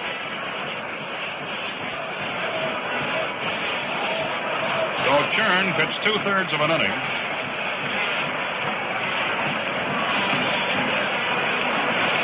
Five hits he gave up. Now it appears to me today that some World Series history is being made. This is truly a, a tremendous ball club, at least through the early rounds of this first game, the White Sox. This is quite surprising in view of the fact that the White Sox have been a team known as a team that beats you with a base hit or a walk, a sacrifice, a stolen base, another base hit. And suddenly they have broken loose with tremendous power so that it has been a complete reversal of form. And that's, of course, uh, if I may be a little bit naive, is what makes it all so wonderful. You really don't know what's going to happen. Uh, of course, uh, records have been tied right and left. I don't know whether you want to bore the people all of the statistics. Most home runs in a game. Uh, the Babe hit three, and of course, uh, been many who have hit uh, two, and of course, this uh, two in a row here. Uh, but we'll give them the uh, statistics uh, insofar as the records a little bit later. I believe, too, that Mel could tell you that the White Sox were practically last in their own league in home runs. I do believe they hit more home runs against Cleveland, though, than Cleveland hit against Chicago. But be that as it may, Kluszewski has really led the parade so far. Now, Clem Labine, the old curveballer, is up there working, and his opponent is now Sherm Lollar, outside ball one. The third Dodger pitcher has entered the ball game. Clem Labine, right-hander from Woonsocket, Rhode Island, has been considered over the years one of the top relievers in the game. Ball two is low. Now, catcher Lollar hit a sacrifice fly, which was good enough to get a run home in the first. And then he was safe on a two-base error by Duke Snider in the third inning. 11 to nothing. Chicago leads. Nobody on. Kluszewski took care of that. A fly ball to left. Wally Moon is giving way to Snider, and Snider stays with it for the out. It appears to me that Moon and Snider are having a little difficulty with the wind that's coming off Lake Michigan today. And there are a few wind currents, and the the tough sun field at this time of day is left field. One down.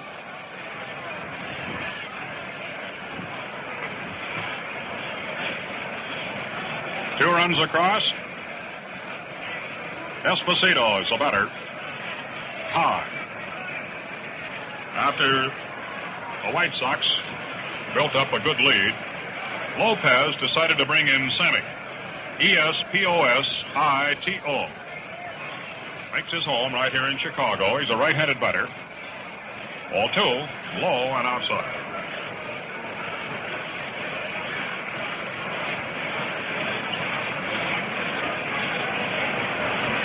Twenty-seven year older. And a very, very good spot ball player. Strike. Two and one.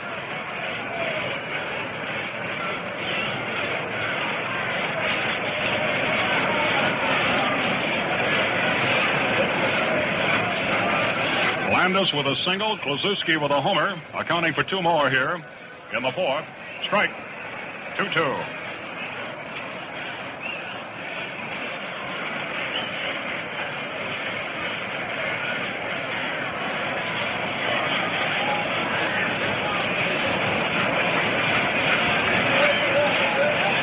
Labine into full motion. Inside, low, ball three. Now Clem Usually he's right around the plate. Over the years, he's been known for his great breaking stuff and excellent control.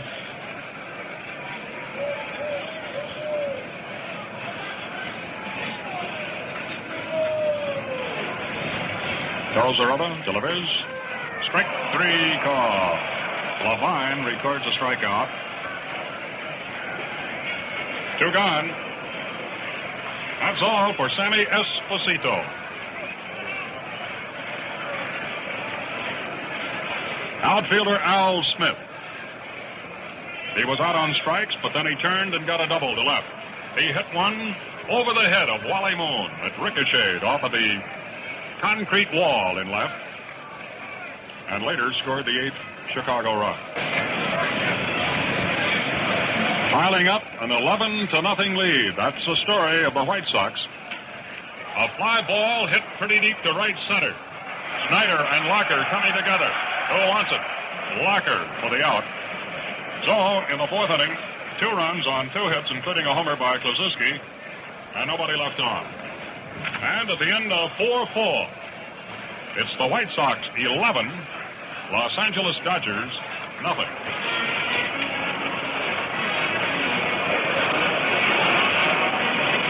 In Chicago, they're having a merry time, to say the least. For their beloved White Sox are riding high on the crest of the first game right now. 11 to nothing. There will be a second game here tomorrow, and it will be starting at 1.45 tomorrow, Eastern Daylight Time. Johnny Podres has been announced as the pitcher against Bob Shaw. No game on Saturday, and the third game of the World Series from the Coliseum in L.A. on Sunday, starting at 4.45 Eastern Daylight Time. Maury Wills leading off.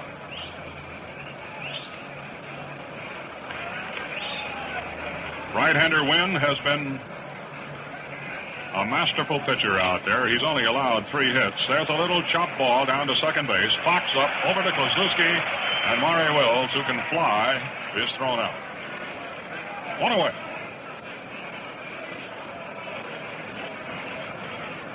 It appears to me that Chuck Essegian is coming out to bat for Labine. Number 29. Chuck Essegian. Chuck Essegian. Here's another Californian who was in the major leagues, sent back to the minors. A powerful right-hander.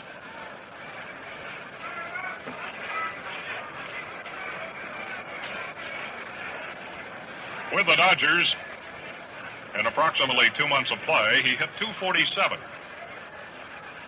A right-hander. Batting for Clem Labine. Wynn throws. Too high, ball one.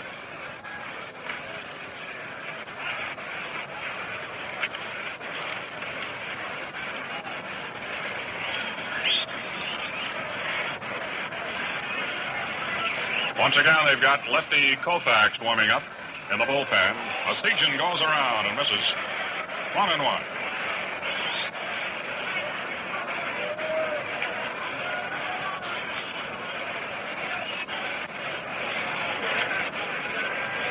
One out. Top half of the fifth inning. Swinging, strike two. That's that famous Early Wynn butterfly pitch, better known as the knuckleball.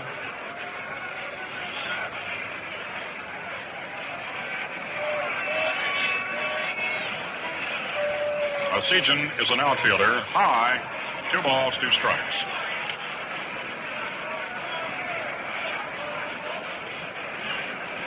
Chuck at one time belonged to the Phillies.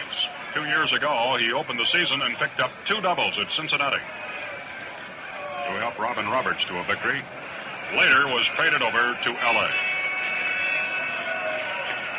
Strike three, he's out. Wynn's breaking stuff is really terrific. He records another strikeout, his fourth of the game. Two out. Leadoff batter, Junior Gilliam. 0 for 2 today.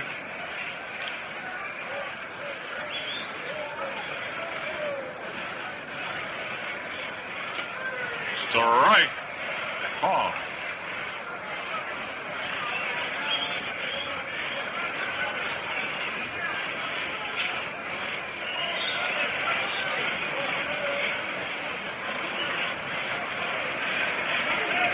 Out of foul. He went for a changeup. Strike two. The White Sox have 11 runs on 10 hits. They're playing errorless ball. The Dodgers, no runs, three hits. And they've committed three miscues. Two out and nobody on. Low. Ball one.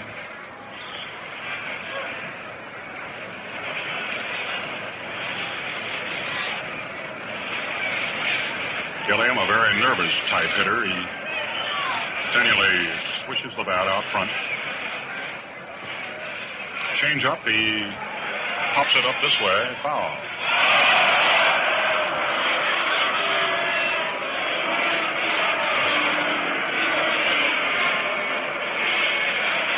Chicago picked up two runs in the first inning. They broke loose for seven runs in the third inning. And they added two more in the fourth.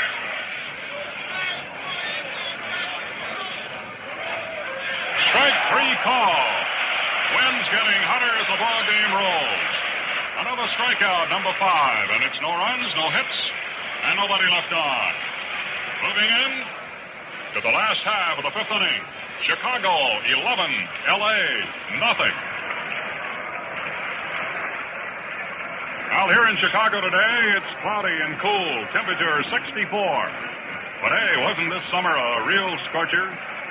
I'll tell you one thing, though. It sure made me appreciate the refreshing pickup that you get from clean shaving cream cream. Yes, and that reminds me that Gillette Foamy is one of the top-selling instant lathers. It's fast and convenient. Just a press of the handy nozzle, and you have rich snow-white lather that holds a barrel of water against your beard. And full-bodied Foamy saves you money, for just a little bit goes a long, long way. Foamy also gives your skin the added protection of K34, an exclusive antiseptic that kills harmful bacteria while you shave. Gillette Foamy comes in two sizes, regular at 79 cents, or the new giant size containing almost twice as much lather for only 98 cents. And if you like, try Foamy with cool, soothing menthol lather. It's available in either size at a store near you.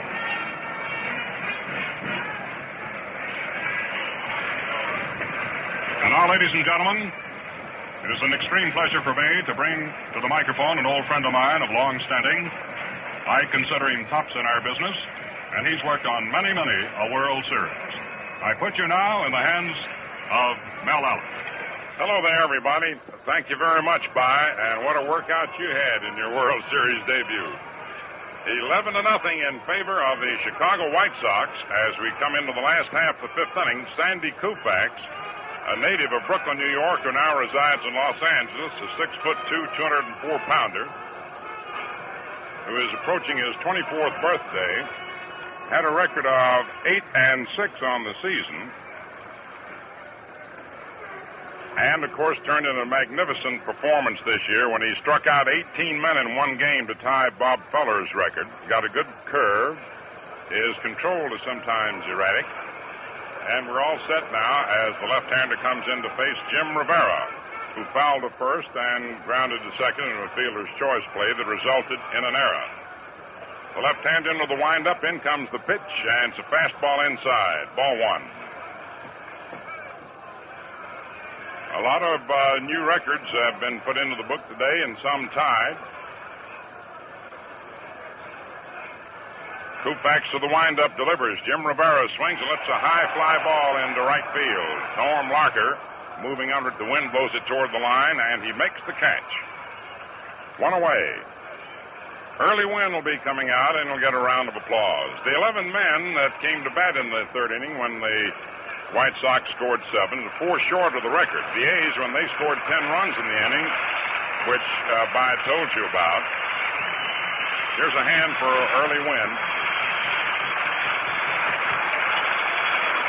When the A's in 1921, uh, 1929 set the World Series record for most runs in an inning, 10 against the Cubs, they sent 15 men to the plate.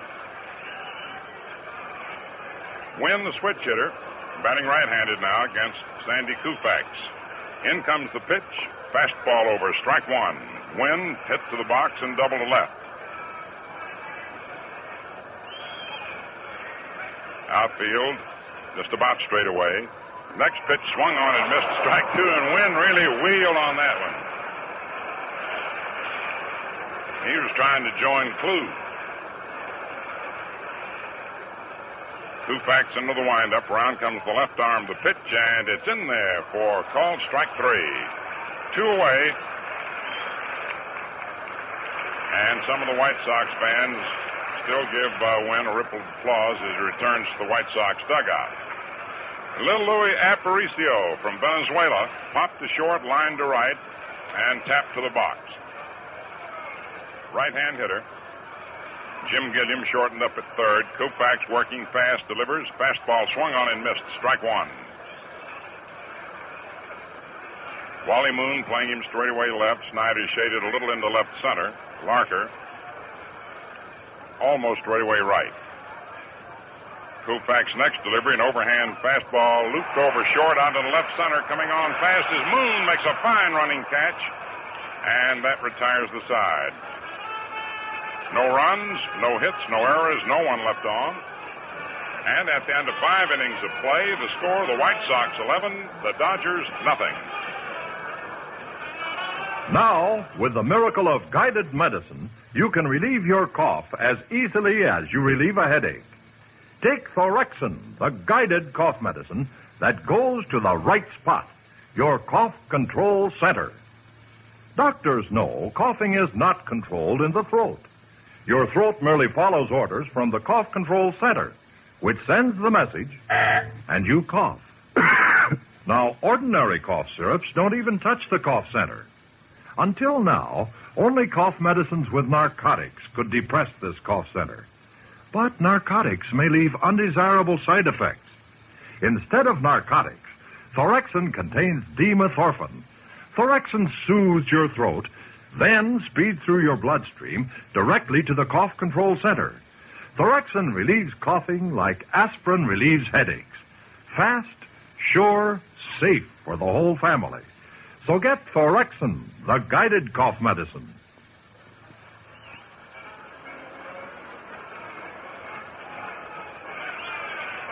In the first half of the sixth inning, Charlie Neal hitting second in the order will be followed by Moon and Snider. Neal beat out a roller to third in the first inning, grounded to short. Early Wynn, breezing along into the windup. Around comes the right arm. In comes the pitch. Swung on, lined into left field for a base hit. Al Smith up for the ball, whips his throw back in to Luis Aparicio. And Charlie Neal comes up with his second base hit of the ball game. Now Wally Moon, who popped to short and beat out an infield hit. Left-hand batter steps in with Duke Snider to follow. White Sox leading 11 to nothing. Somebody had to lead, but the surprise is the enormity of the score. Wynn checks the runner. Over the left shoulder of the pitch. Swung on, little roller, hit down to first to Klu. He takes it, makes the sure out at first base, unassisted, as Neal moves on to second. One away, and here is Duke Snider, who walked and flied to right. A fellow who has set so many positive records and tied them in World Series play in the past, but who set a new record today when uh, he made two errors in one inning and that's a record for most errors in an inning by an outfielder. But it would take us a few minutes to tell you about all the positive records the Duke has put into the books. Here's the delivery. Swung on. It's a high pop up down the left field line. Back up third. The wind holds it. Moving over. Esposito makes the catch right at the edge of the stands with Aparicio sprinting over and standing right behind him. Snider fouls out to Esposito, who had replaced Goodman. Two down, and here's Norm Larker, who flied to right and flied to center.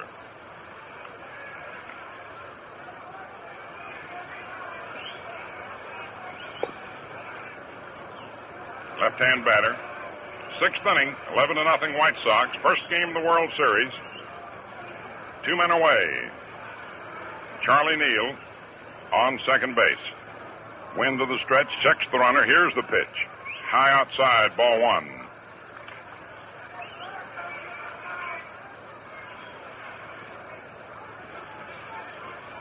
Outfield playing straight away.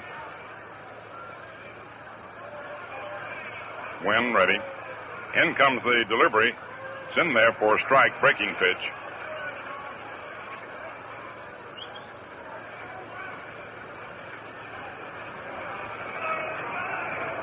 Gil Hodges on deck.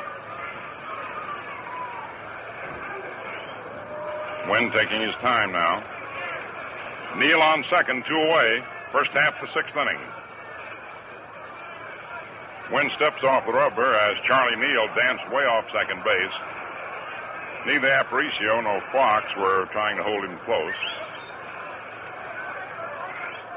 Wynn again to the stretch, look around. Still eyes the runner. Now the pitch, and it's high and away. A 2-1 count.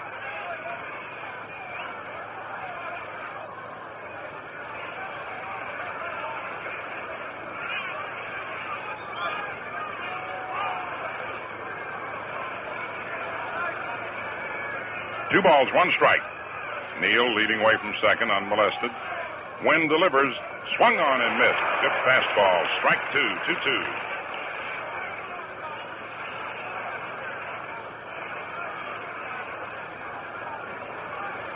Pee Wee Reese coaching at third, Greg Mulleavy at first.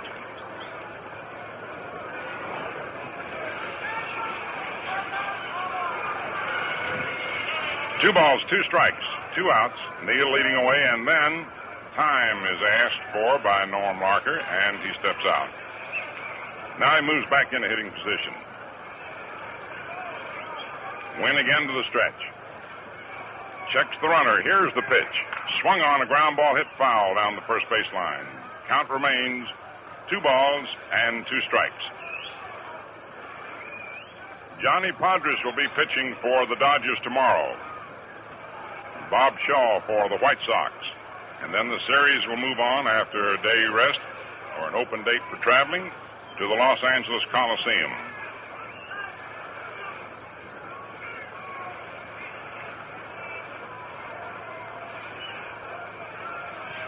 Wynn again to the stretch. Two balls, two strikes, two outs. Here's the pitch swung on and missed. A high fastball struck him out. No runs, one hit, no errors, one left on, six strikeouts for Wynn. And at the end of five and a half innings, the White Sox 11, the Dodgers nothing. Capacity crowd out here today in the neighborhood of 48 to 50,000. And how these Chicago fans have supported their team this year. As a matter of fact, they set an all-time Comiskey Park attendance record. And speaking of records, Chicago, along with the rest of the country, has gone all out for the Gillette Adjustable. Now, if you haven't seen this remarkable new razor, then by all means be sure you do. Never before has there been anything like it. You set an adjusting collar on the handle to match your skin and beard. You can turn to nine different degrees of edge exposure and angle. Within this range, there's a setting that delivers you clean shaves, fast shaves with comfort that's nothing short of sensational. Gillette guarantees that, or your money back. The Gillette adjustable costs only $1.95, complete with Gillette Blue Blade dispenser and travel case. For Los Angeles, number two, Don Demeter. Now playing center. Don Demeter. In the last half of the sixth inning, Don Demeter has gone in to replace Duke Snider in center field. The Duke has been plagued with a knee injury. And so with the White Sox well ahead 11 to nothing, Don Demeter goes in to replace him. In the last of the sixth, Nelson Fox leads off for the White Sox. He walked, doubled, and grounded to short. The pitch swung on, fouled back upstairs onto the roof, strike one. Sandy Koufax, the fourth Dodger pitcher, came on last inning and got the side out in one, two, three fashion.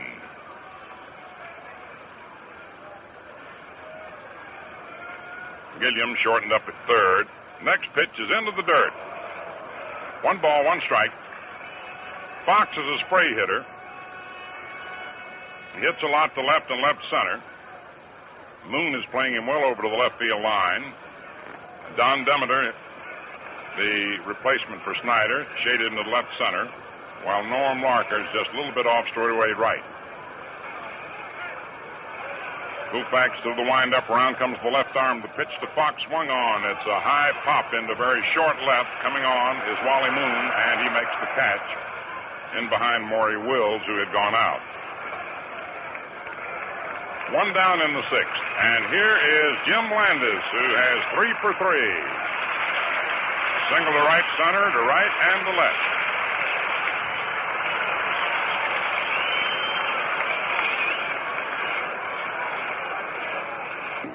Here's the pitch.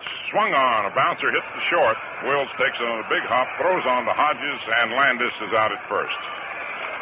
Two up and two down. And here is Kluszewski, and listen to the hand.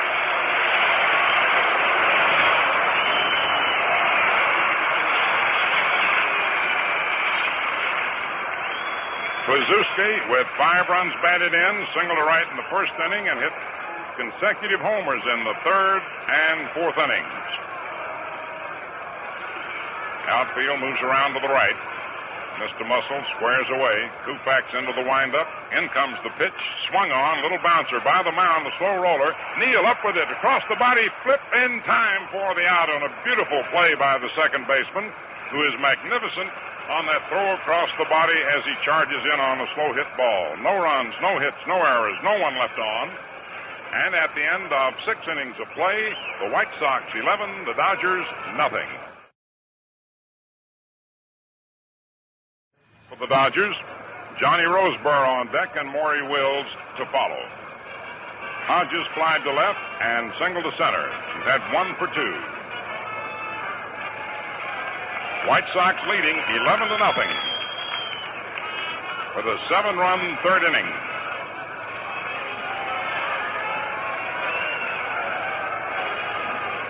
The outfield plays Hodges to pull. Shaded toward left and center and left, almost straightaway right. Have a little action now in the Dodger bullpen. Wynn checking with Sherman Lollar.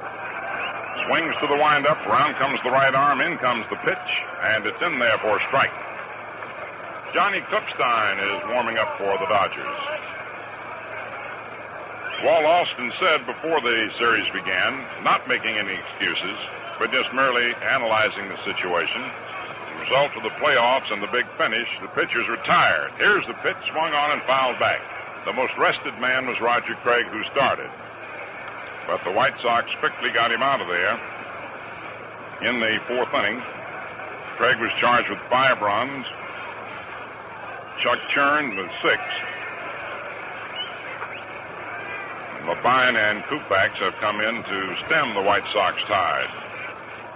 Now the two-strike pitch to the right-hand batter. Gil Hodges takes it into the dirt, it hit out in front and skipped by Sherman Lollar. Early Wynn, who's a very amiable fellow, pleasant smile, when he's out on that mound is completely different. He's a stony-faced veteran. He stares you down, never gives in to a hitter. One of the greatest competitors in the game. Here's the delivery and little tap. Hit to the mound on a check swing. Wynn up with it, flips to Kluszewski, and Hodges is retired. Now coming to bat, Johnny Roseboro, who popped to short and struck out. Early Wynn, who is a native of Hartford, Alabama, and lives in Nokomis, Florida now. 15th among the all-time winners among Major League pitchers. Delivers the left-hand batter, fastball in there for a strike. He moves that ball around, in and out, up and down. At 39, a magnificent pitcher still. The pitch swung on and fouled back out of play. No balls, two strikes.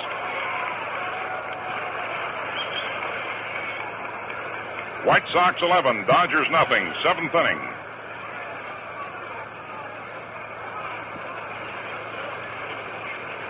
A two strike count, Wynn staying ahead of the hitters. Into the windup. Around comes the right arm, the pitch. And it's a little high. One and two.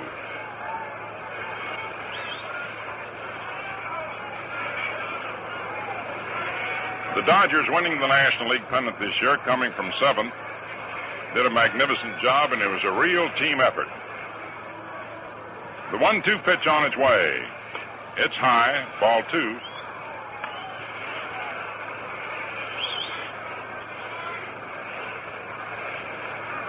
Johnny Roseboro at bat.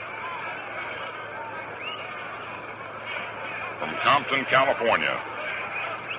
Wynn to the windup. In comes the 2-2 pitch. Swung on, grounded on the first base line.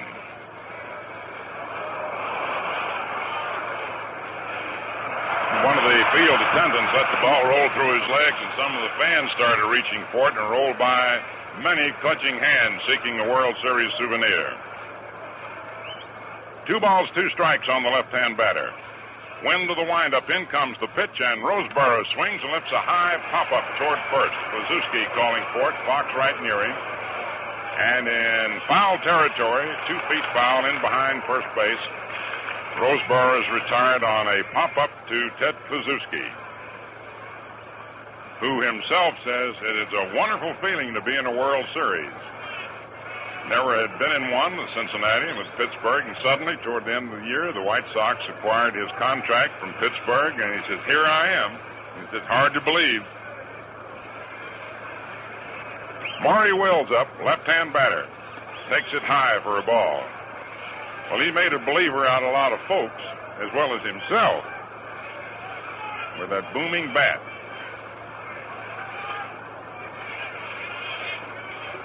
The one nothing pitch on its way to Wills swings and fouls it back out of play. One and one the count.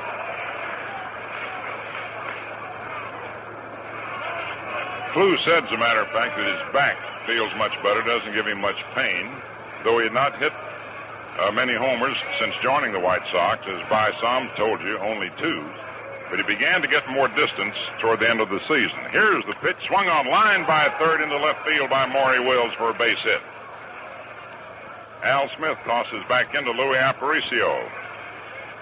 And Will singles to left for the fifth Dodger hit. And we're going to have a pinch hitter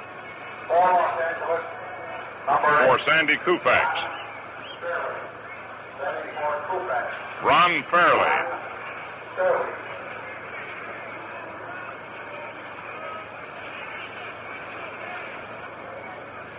Ron Fairly, five foot ten, 175 pounder, born in Macon, Georgia, lives in Long Beach, California. Stocky left-hand hitter. Just 21 years old. From Southern California. The pitch is swung on. He hits a slow bouncer wide at first. Klu goes over, grabs it, flips to Wynn, covering in time. And the side is retired. No runs, one hit, no errors, one left on. And at the end of six and a half innings, the score is the White Sox 11, the Dodgers nothing. Easy as you tuned in this ball game, friends, you can dial just the kind of shave you want with a new Gillette 195 adjustable. That's right.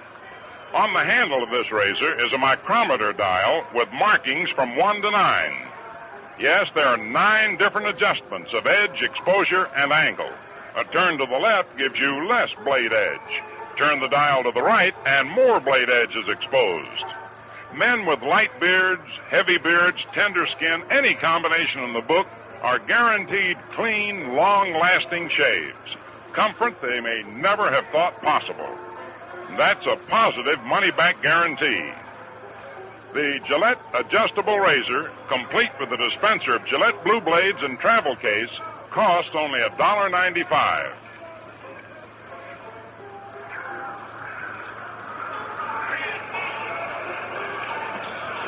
in the last half of the seventh inning.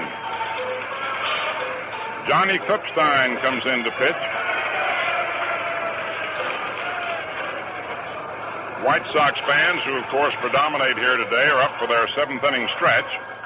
They waited 40 years for this World Series. Uh, not all of them, of course, because some of them not 40 years old. But the last pennant the White Sox won was in 1919. They had, of course, won three pennants previously. And now Johnny Klippstein comes in to take over. Sandy Koufax, who came on in the fifth, worked two perfect innings, three up and three down in each inning. Sherman Lollar will be leading off for the White Sox in the last of the seventh. Sam Esposito on deck and Al Smith to follow. The White Sox won the first American League pennant in 1901, but there was no World Series. The first World Series was played in 1903. The White Sox won again in 1906 and beat the crosstown rivals, the Chicago Cubs, four out of six. And then in 1917, when the White Sox next won, they beat the Giants four out of six, but lost to Cincinnati in 1919, five out of eight. The Dodgers, on the other hand, have been in nine World Series. This is the tenth. And they've only won one out of the nine which they participated. Right-hander Johnny Klippstein, who had a record of 4 nothing on the season, pitching to Sherman Lollar. The delivery, low outside for a ball. Klippstein only appeared in 28 games, mostly in relief, worked only 46 innings. Here's the pitch swung on and fouled off out of play. A 1 1 count. The brilliant sunshine that prevailed when the first game of the World Series began has now given way to cloudy skies. And the temperature is dropping somewhat below the 64 that it was at noontime. Klippstein delivers to Lollar. Low and away. Ball two, two and one. Lollar hit a sacrifice fly to right center in the first inning. Was safe on an error by Snider in the third on a fly ball to center, and he flied to center again in the fourth. Here's the pitch. Swung on and fouled off at the plate. White Sox 11, the Dodgers nothing. It's the last of the seventh. You know, by it's an oddity if a team ever has to lose a game, they'd rather lose it 11 to nothing. Not that this one is over, but they'd rather lose it this way than 3 to 2 or 1 to nothing. Lot of that. I mean, uh, Mel, I think you're absolutely right. And uh, I just looking, I think the highest shutout total, uh, this would tie a record, provided, of course, Early keeps going. Lollar swings at the next pitch, grounds it to third. Gilliam is left up with it over to first in time, and there's one away. Now Sam Esposito who took over defensively in the fourth inning for Billy Goodman. A native of Chicago. Al Lopez trying to get a little more punch in his batting order. Starts Goodman. If he gets ahead, he puts Esposito in. The right hand batter takes low outside for a ball. One ball, no strikes.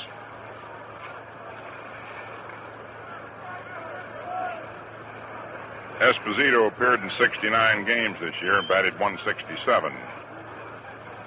Klippstein's pitch gets the outside corner of the fastball. The count is one and one. One ball, one strike. Outfield shaded a little toward the left. Klippstein working rapidly. Here's the pitch, and it's low outside. Two and one.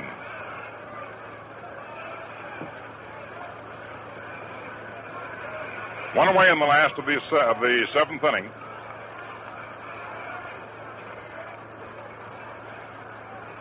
The 2 1 pitch. Swung on, fouled off, back to first out of play up onto the pavilion roof.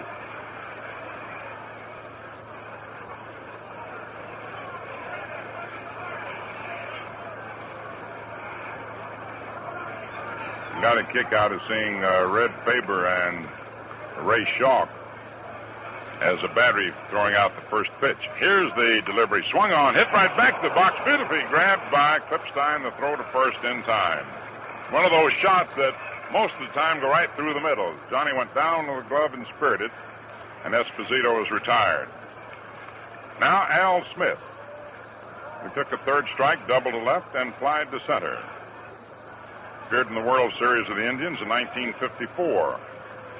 And they lost four straight to the Giants. Hit 214 in that series. A clutch player. Klippstein's delivery over that outside corner for a strike. As the series develops, plays may not develop, but Smithy Smitty is the kind of a guy may throw the key run out the plate or come up in the late innings and get the key base hit. He swings and loops one down the right field line, and it is in there for a base hit. He had Larker playing over in the right center, and Smith rounds first and goes into second with a double. He sliced it along the right field line and gets himself a double, his second double of the ball game.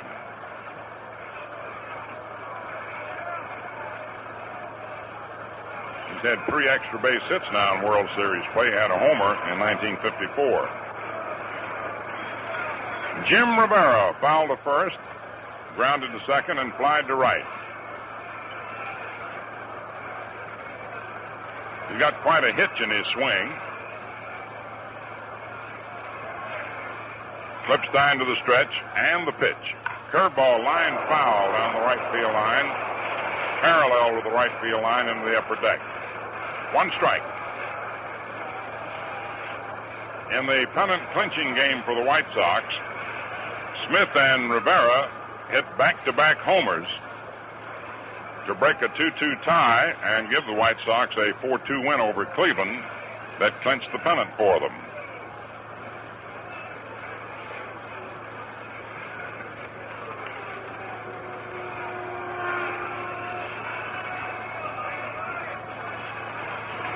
The 37 year old left hand batter takes a strike, fastball in there just above the knees. He's quite a hustling ball player. Doesn't mind climbing walls or diving.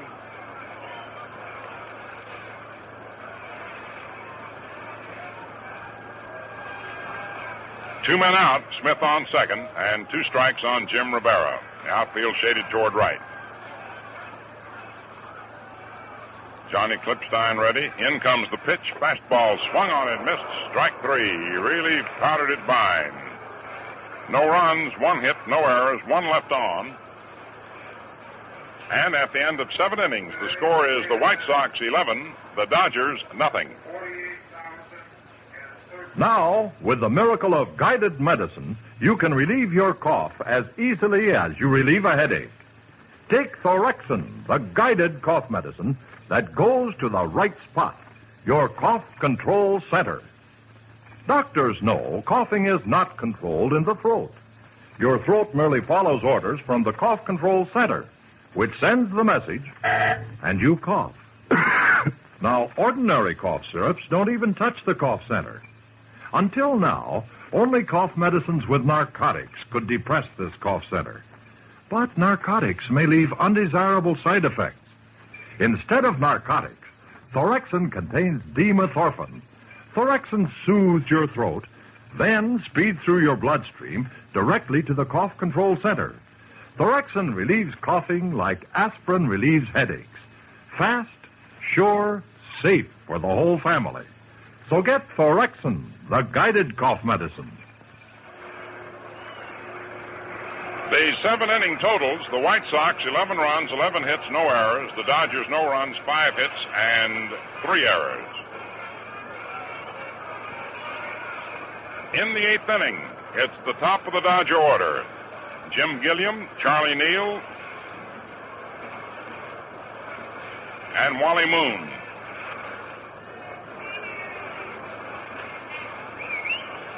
Early Wynn, seeking his first World Series victory, denied that in the 54 World Series when he pitched for the Indians. Set to work to Gilliam, batting left-handed against him. Nothing for three. The pitch is high outside, ball one. Gilliam grounded to short in the first inning, popped out to second in the third, and looked at the third strike in the fifth inning. Esposito shortened up at third. The outfield straight away. Aparicio in a step or two at short. Nellie Fox shading second a little more than first, and in the step from the outfield grass. Kluszewski guarding the line. Wynn delivers high and away. Ball two.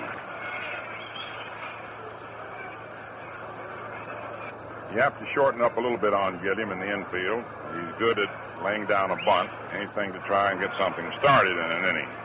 The 2 nothing pitch. Swung on, hit foul down the right field line, out of play. The ball landing upon the pavilion roof. The paid attendance today 48,013. 48,013. Two balls, one strike. Wynn's delivery swung on line between third and short into left field for a base hit. Al Smith up for the ball, tossing it back into Luis Aparicio. Jim Gilliam holds up after the turn with a single to left. And now Charlie Neal, who's had two for three, an infield hit in the first inning, grounded to short in the third, single to left in the sixth. He has played great ball for the Dodgers. One of the finest fielding second basemen in the game. His timely hitting late in the season helped the Dodgers move into the pennant. Wynn to the stretch, checks Gilliam. Now the pitch. Outside gets away from Lollar, but not far enough for any advance. Wynn throws almost everything in the book, including a, a knuckleball, and he gets ahead of you. Changes his speeds on all of his pitches and keeps that ball moving. In, out, up, down, and around. The right-hander checks the runner. Here's the pitch to Neal, low outside, ball two. And now we're having some action in the White Sox bullpen. At 39 years of age, Early during the season has sometimes begun to weaken in the late innings. Nellie Fox now trots in from second base to talk to him, and here is Al Lopez coming out of the White Sox dugout to talk to Wynn. Jerry Staley is loosening up for the White Sox, and Jerry Staley's coming in. Apparently, Wynn either tired or may have sustained some uh, type of injury. But you could see as he began to lose his control by, all of a sudden, he, his control was beautiful, and he gets a hand now as he leaves.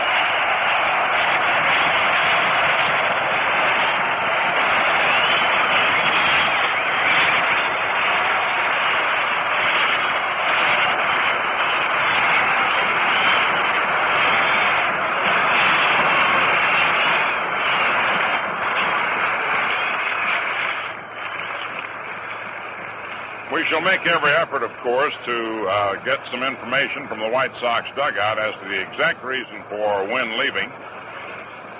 Ahead 11 to nothing. Uh, there was no indication, in other words, of his being knocked out, though he'd given up the base hit and fell behind on Charlie Neal.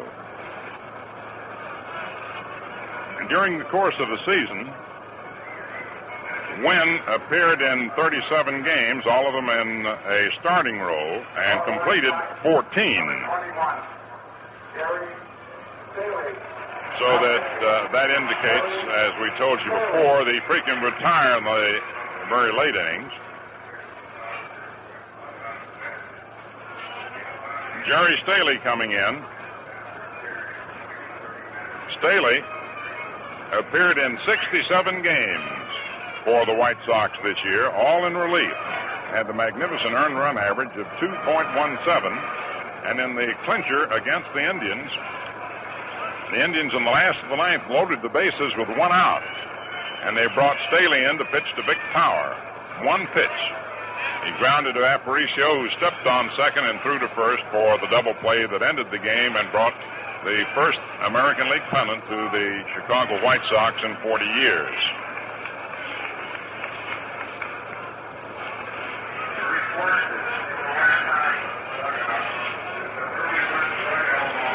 Staley came up with the Cardinals in the National League in later years developed into quite a bullpen expert. He moved on to the Yankees uh, and came on to the White Sox on waivers in 1956. He has pretty good knuckleball, but his prime pitch in a clutch is a fine sinker and has enabled him to save many decisions for other staff members. His most successful season from a won and loss standpoint was with the Cardinals in 1951. He chalked up 19 victories and 18 in 1953. We've had word from the White Sox dugout that Early Wynn's right elbow began to stiffen up. And so Al Lopez, rather than risk, of course, any serious injury, and with this uh, big lead, removes him in favor of Jerry Staley. Early Wynn then went seven innings, plus nobody out in the eighth, allowing six hits, walked one and struck out six.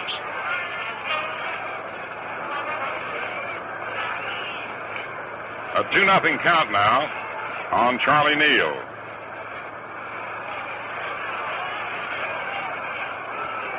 Gilliam leading away from first. Staley, a right-hander, delivers. It's in there for a strike.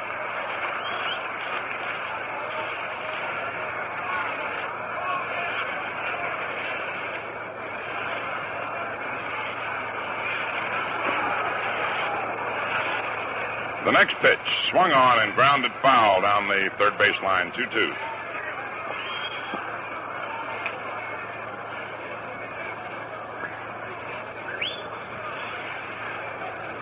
Should Neal walk, the walk would be charged to Wynn with a count of two and nothing, or two and one, or three and one, or three and nothing. That situation exists. Here's the pitch swung on, ground ball hit to Aparicio over to Fox for one, back to first. It's a double play.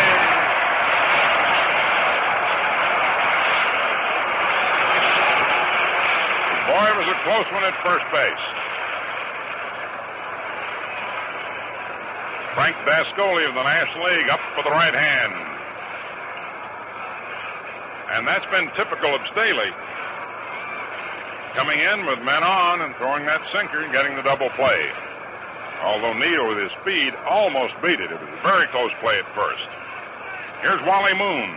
Popped to short, had an infield hit and grounded to first. Left-hand batter takes a strike. Nothing in one. 11 to nothing White Sox, first half of the eighth. The delivery to Moon. Swung on, bounced to the box. An underhand toss to Klu, and Moon is retired. No runs, one hit, no errors, no one left on. And so the score at the end of seven and a half innings remains the White Sox 11, the Dodgers nothing. Here we go with a few more words about that new Gillette 195 adjustable razor. This is a shaving instrument you surely ought to know about. On the handle of the Gillette adjustable, there's a dial with numbers from 1 to 9. Each setting provides a different degree of edge exposure and angle. At the lower numbers, there's less blade edge. As you turn towards the higher numbers, more and more blade is exposed. Between 1 and 9, there's a stop that guarantees utmost shaving luxury. Clean shaves with a comfort every man wants. And it's sold on our money back guarantee. We guarantee the finest shaves you've ever had. Refreshing shaves that keep you looking your best hour after hour.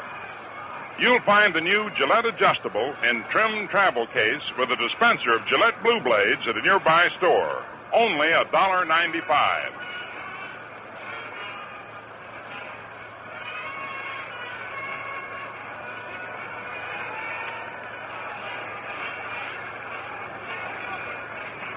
in the last half of the eighth inning. Jerry Staley will be the first batter, followed by Luis Aparicio and Nellie Fox. The five runs batted in by Ted Kluszewski ties a World Series record. Most runs batted in the game. Tony Lazzeri for the Yankees in uh, 1936 and Bill Dickey for the Yankees in 1936.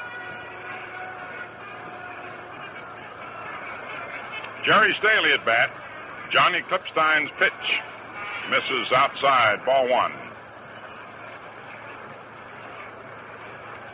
Al Lopez, ever ready, despite the score of a ball game, has a couple men loosening up.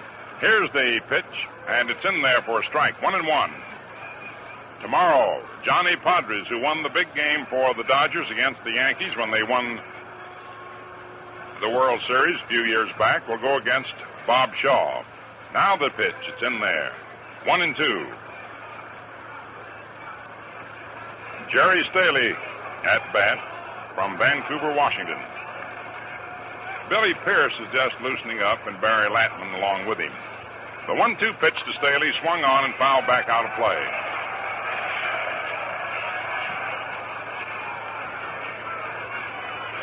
It is uh, speculation on our part, but we think Pierce is simply loosening up for a future start.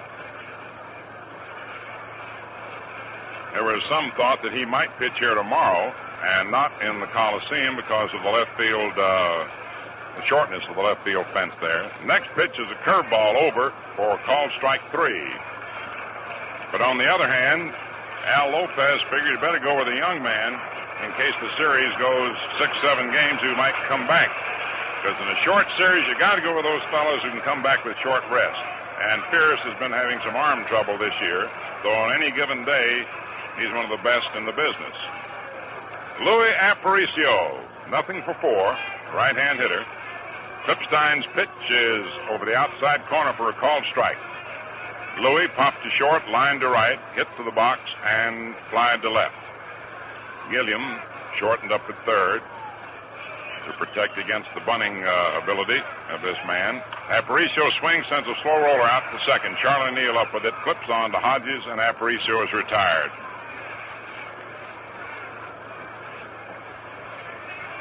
Andy High, in his scouting report, said the one fellow you have to keep off base to beat the White Sox is Aparicio. Well, they've kept him off base today, but the White Sox has just turned uh, the form sheet upside down with a power explosion. Here is Nelson Fox, who walked double, grounded to short, popped to short, swings and grounds one to second. Neal scoops it up, flips on to Hodges, and that retires the side. No runs, no hits, no errors, no one left on. At the end of the eighth inning, the score is White Sox 11, Dodgers nothing.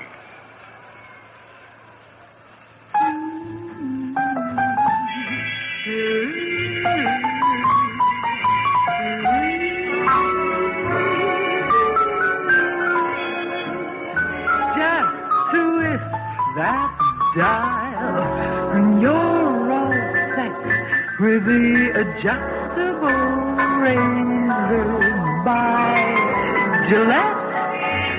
Shave so easy, fast and clean. So try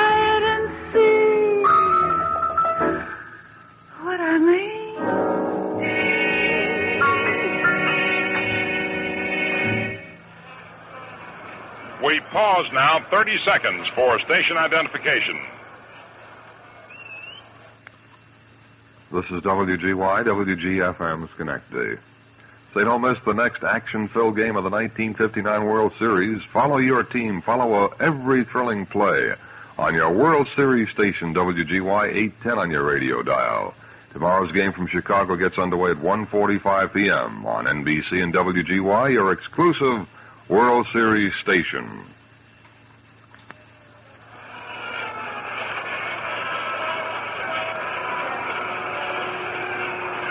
First half of the ninth inning. The White Sox 11, the Dodgers nothing. Back in 1934, Dizzy Dean shut out the Detroit Tigers in the World Series 11 to nothing. And so far, this ties then the World Series record for the largest shutout in series play. Jerry Staley pitching to Don Demeter, right-hand batter, takes it inside. Demeter had replaced Snider last inning. Demeter, tall right-hand hitter, batted 256 on the season. Jerry Staley's pitch is a breaking pitch outside the count. Two balls, no strikes.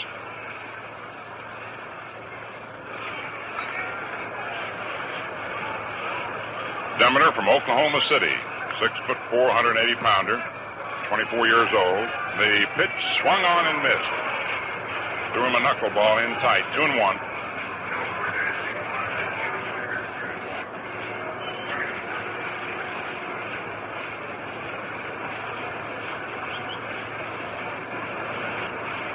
The 2-1 delivery gets the outside corner breaking pitch.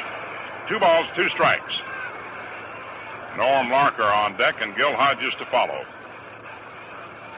First of the ninth, first game of the World Series. The veteran Jerry Staley delivers. Swung on and missed. Strike three. One down in the ninth.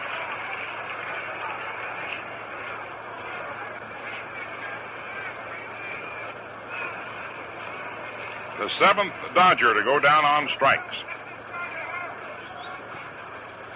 Wynn, before he retired, had struck out six. Norm Larker flied to right, flied to center, and struck out. Left-hand hitter.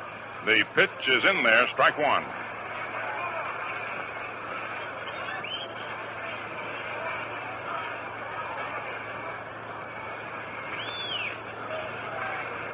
Norm Larker, native of Beaver Meadows, Pennsylvania, now resides in Mobile, Alabama.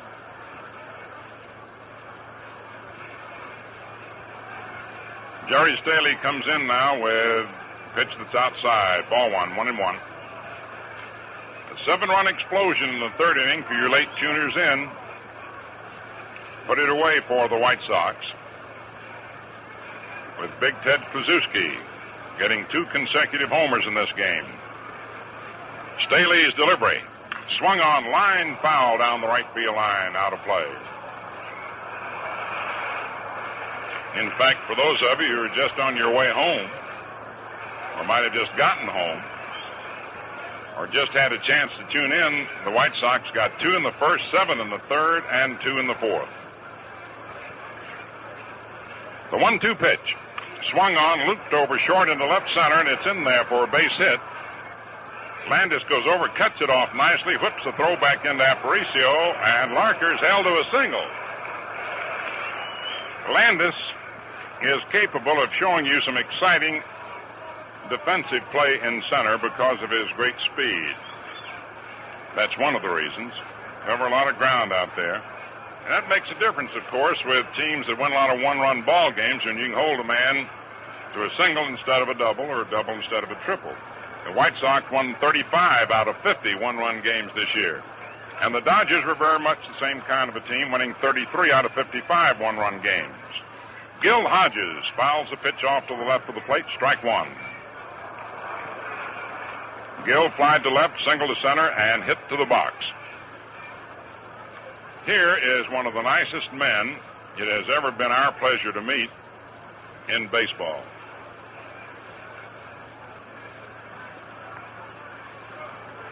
Staley delivers to Gil. Hodges swings and grounds it by off the glove of Esposito. Can't make a play. It's a base hit. Moving on to second is Norm Larker.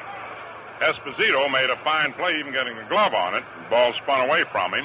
Aparicio going the other way was too far by him to even take the deflection. And Hodges is credited with a base hit. Runners on first and second, one out. And here's Johnny Roseboro. Popped to short, struck out, and fouled out to first.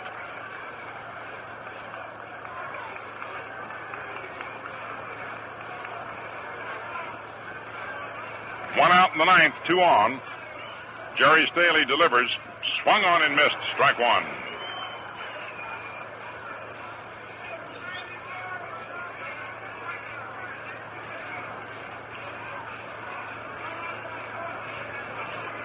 Outfield straight away.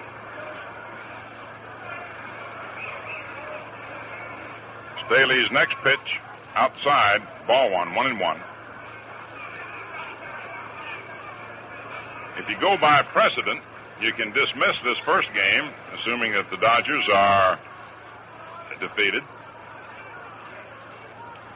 The 1 1 delivery swung on and fouled off to the right of the plate.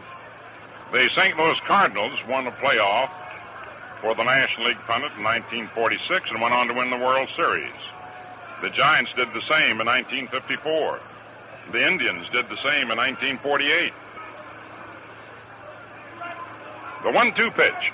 Swung on. There's a ground ball grabbed by Kluszewski. Throws down to Aparicio to force Hodges. And Big Klu took a base hit away from Johnny Roseboro. As he broke to his right, being a left-handed thrower, reached out with the right hand, the gloved hand, and speared the ball when it appeared as if it would be a base hit to right. He threw on to Aparicio to force Hodges. Larker moving on to third. And Carl Furillo, a hero of many a Dodger win in regular season and World Series play, is coming up to hit for Maury Wills. Carl Furillo, appearing in his 37th World Series game. Two men out in the ninth, 11 to nothing in favor of the White Sox. The pitch swung on, say high pop foul off third and out of play.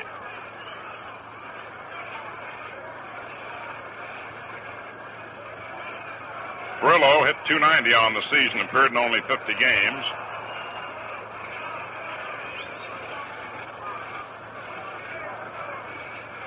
A native of Stony Creek Mills, Pennsylvania, and now resides in Manhattan Beach, California. He's had 33 World Series hits, swings and grounds it foul down the third base line. Two strikes.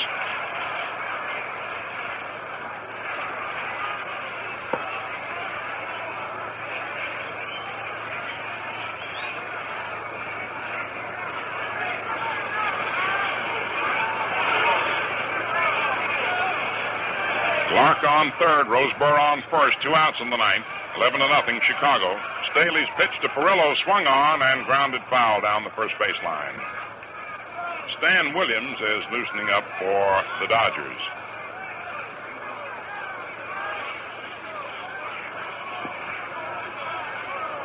The second game of the World Series at Comiskey Park tomorrow. An open date Saturday, and the series resumes in Los Angeles on Sunday.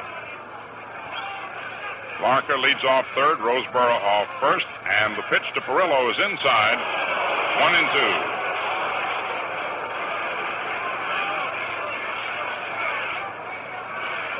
Outfield toward left and center and left, straightaway right.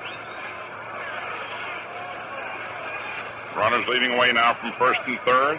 Jerry Staley in relief of Wynn delivers, and it's inside. Ball two, 2 2.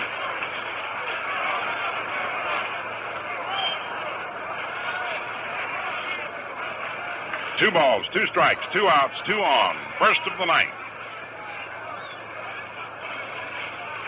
Staley to the stretch. Runners lead away from first and third. The pitch to Furillo. Swung on. It's a high fly ball out into left field.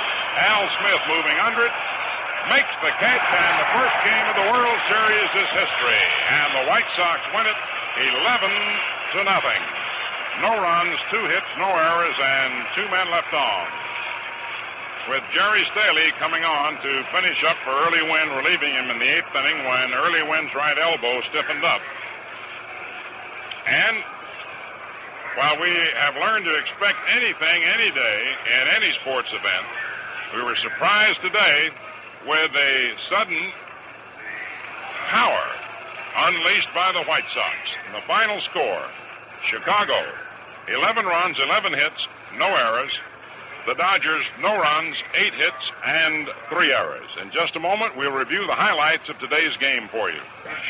The White Sox get off to a running start with 11 runs, 11 hits, no errors, and three left on. The losing Dodgers, no runs, eight hits. They committed three errors, all of them in one inning, eight left on. Early Wynn goes seven innings to become the winner. And while this is a shutout, it does not go as an individual shutout to Wynn, for he needed help, and Staley came on.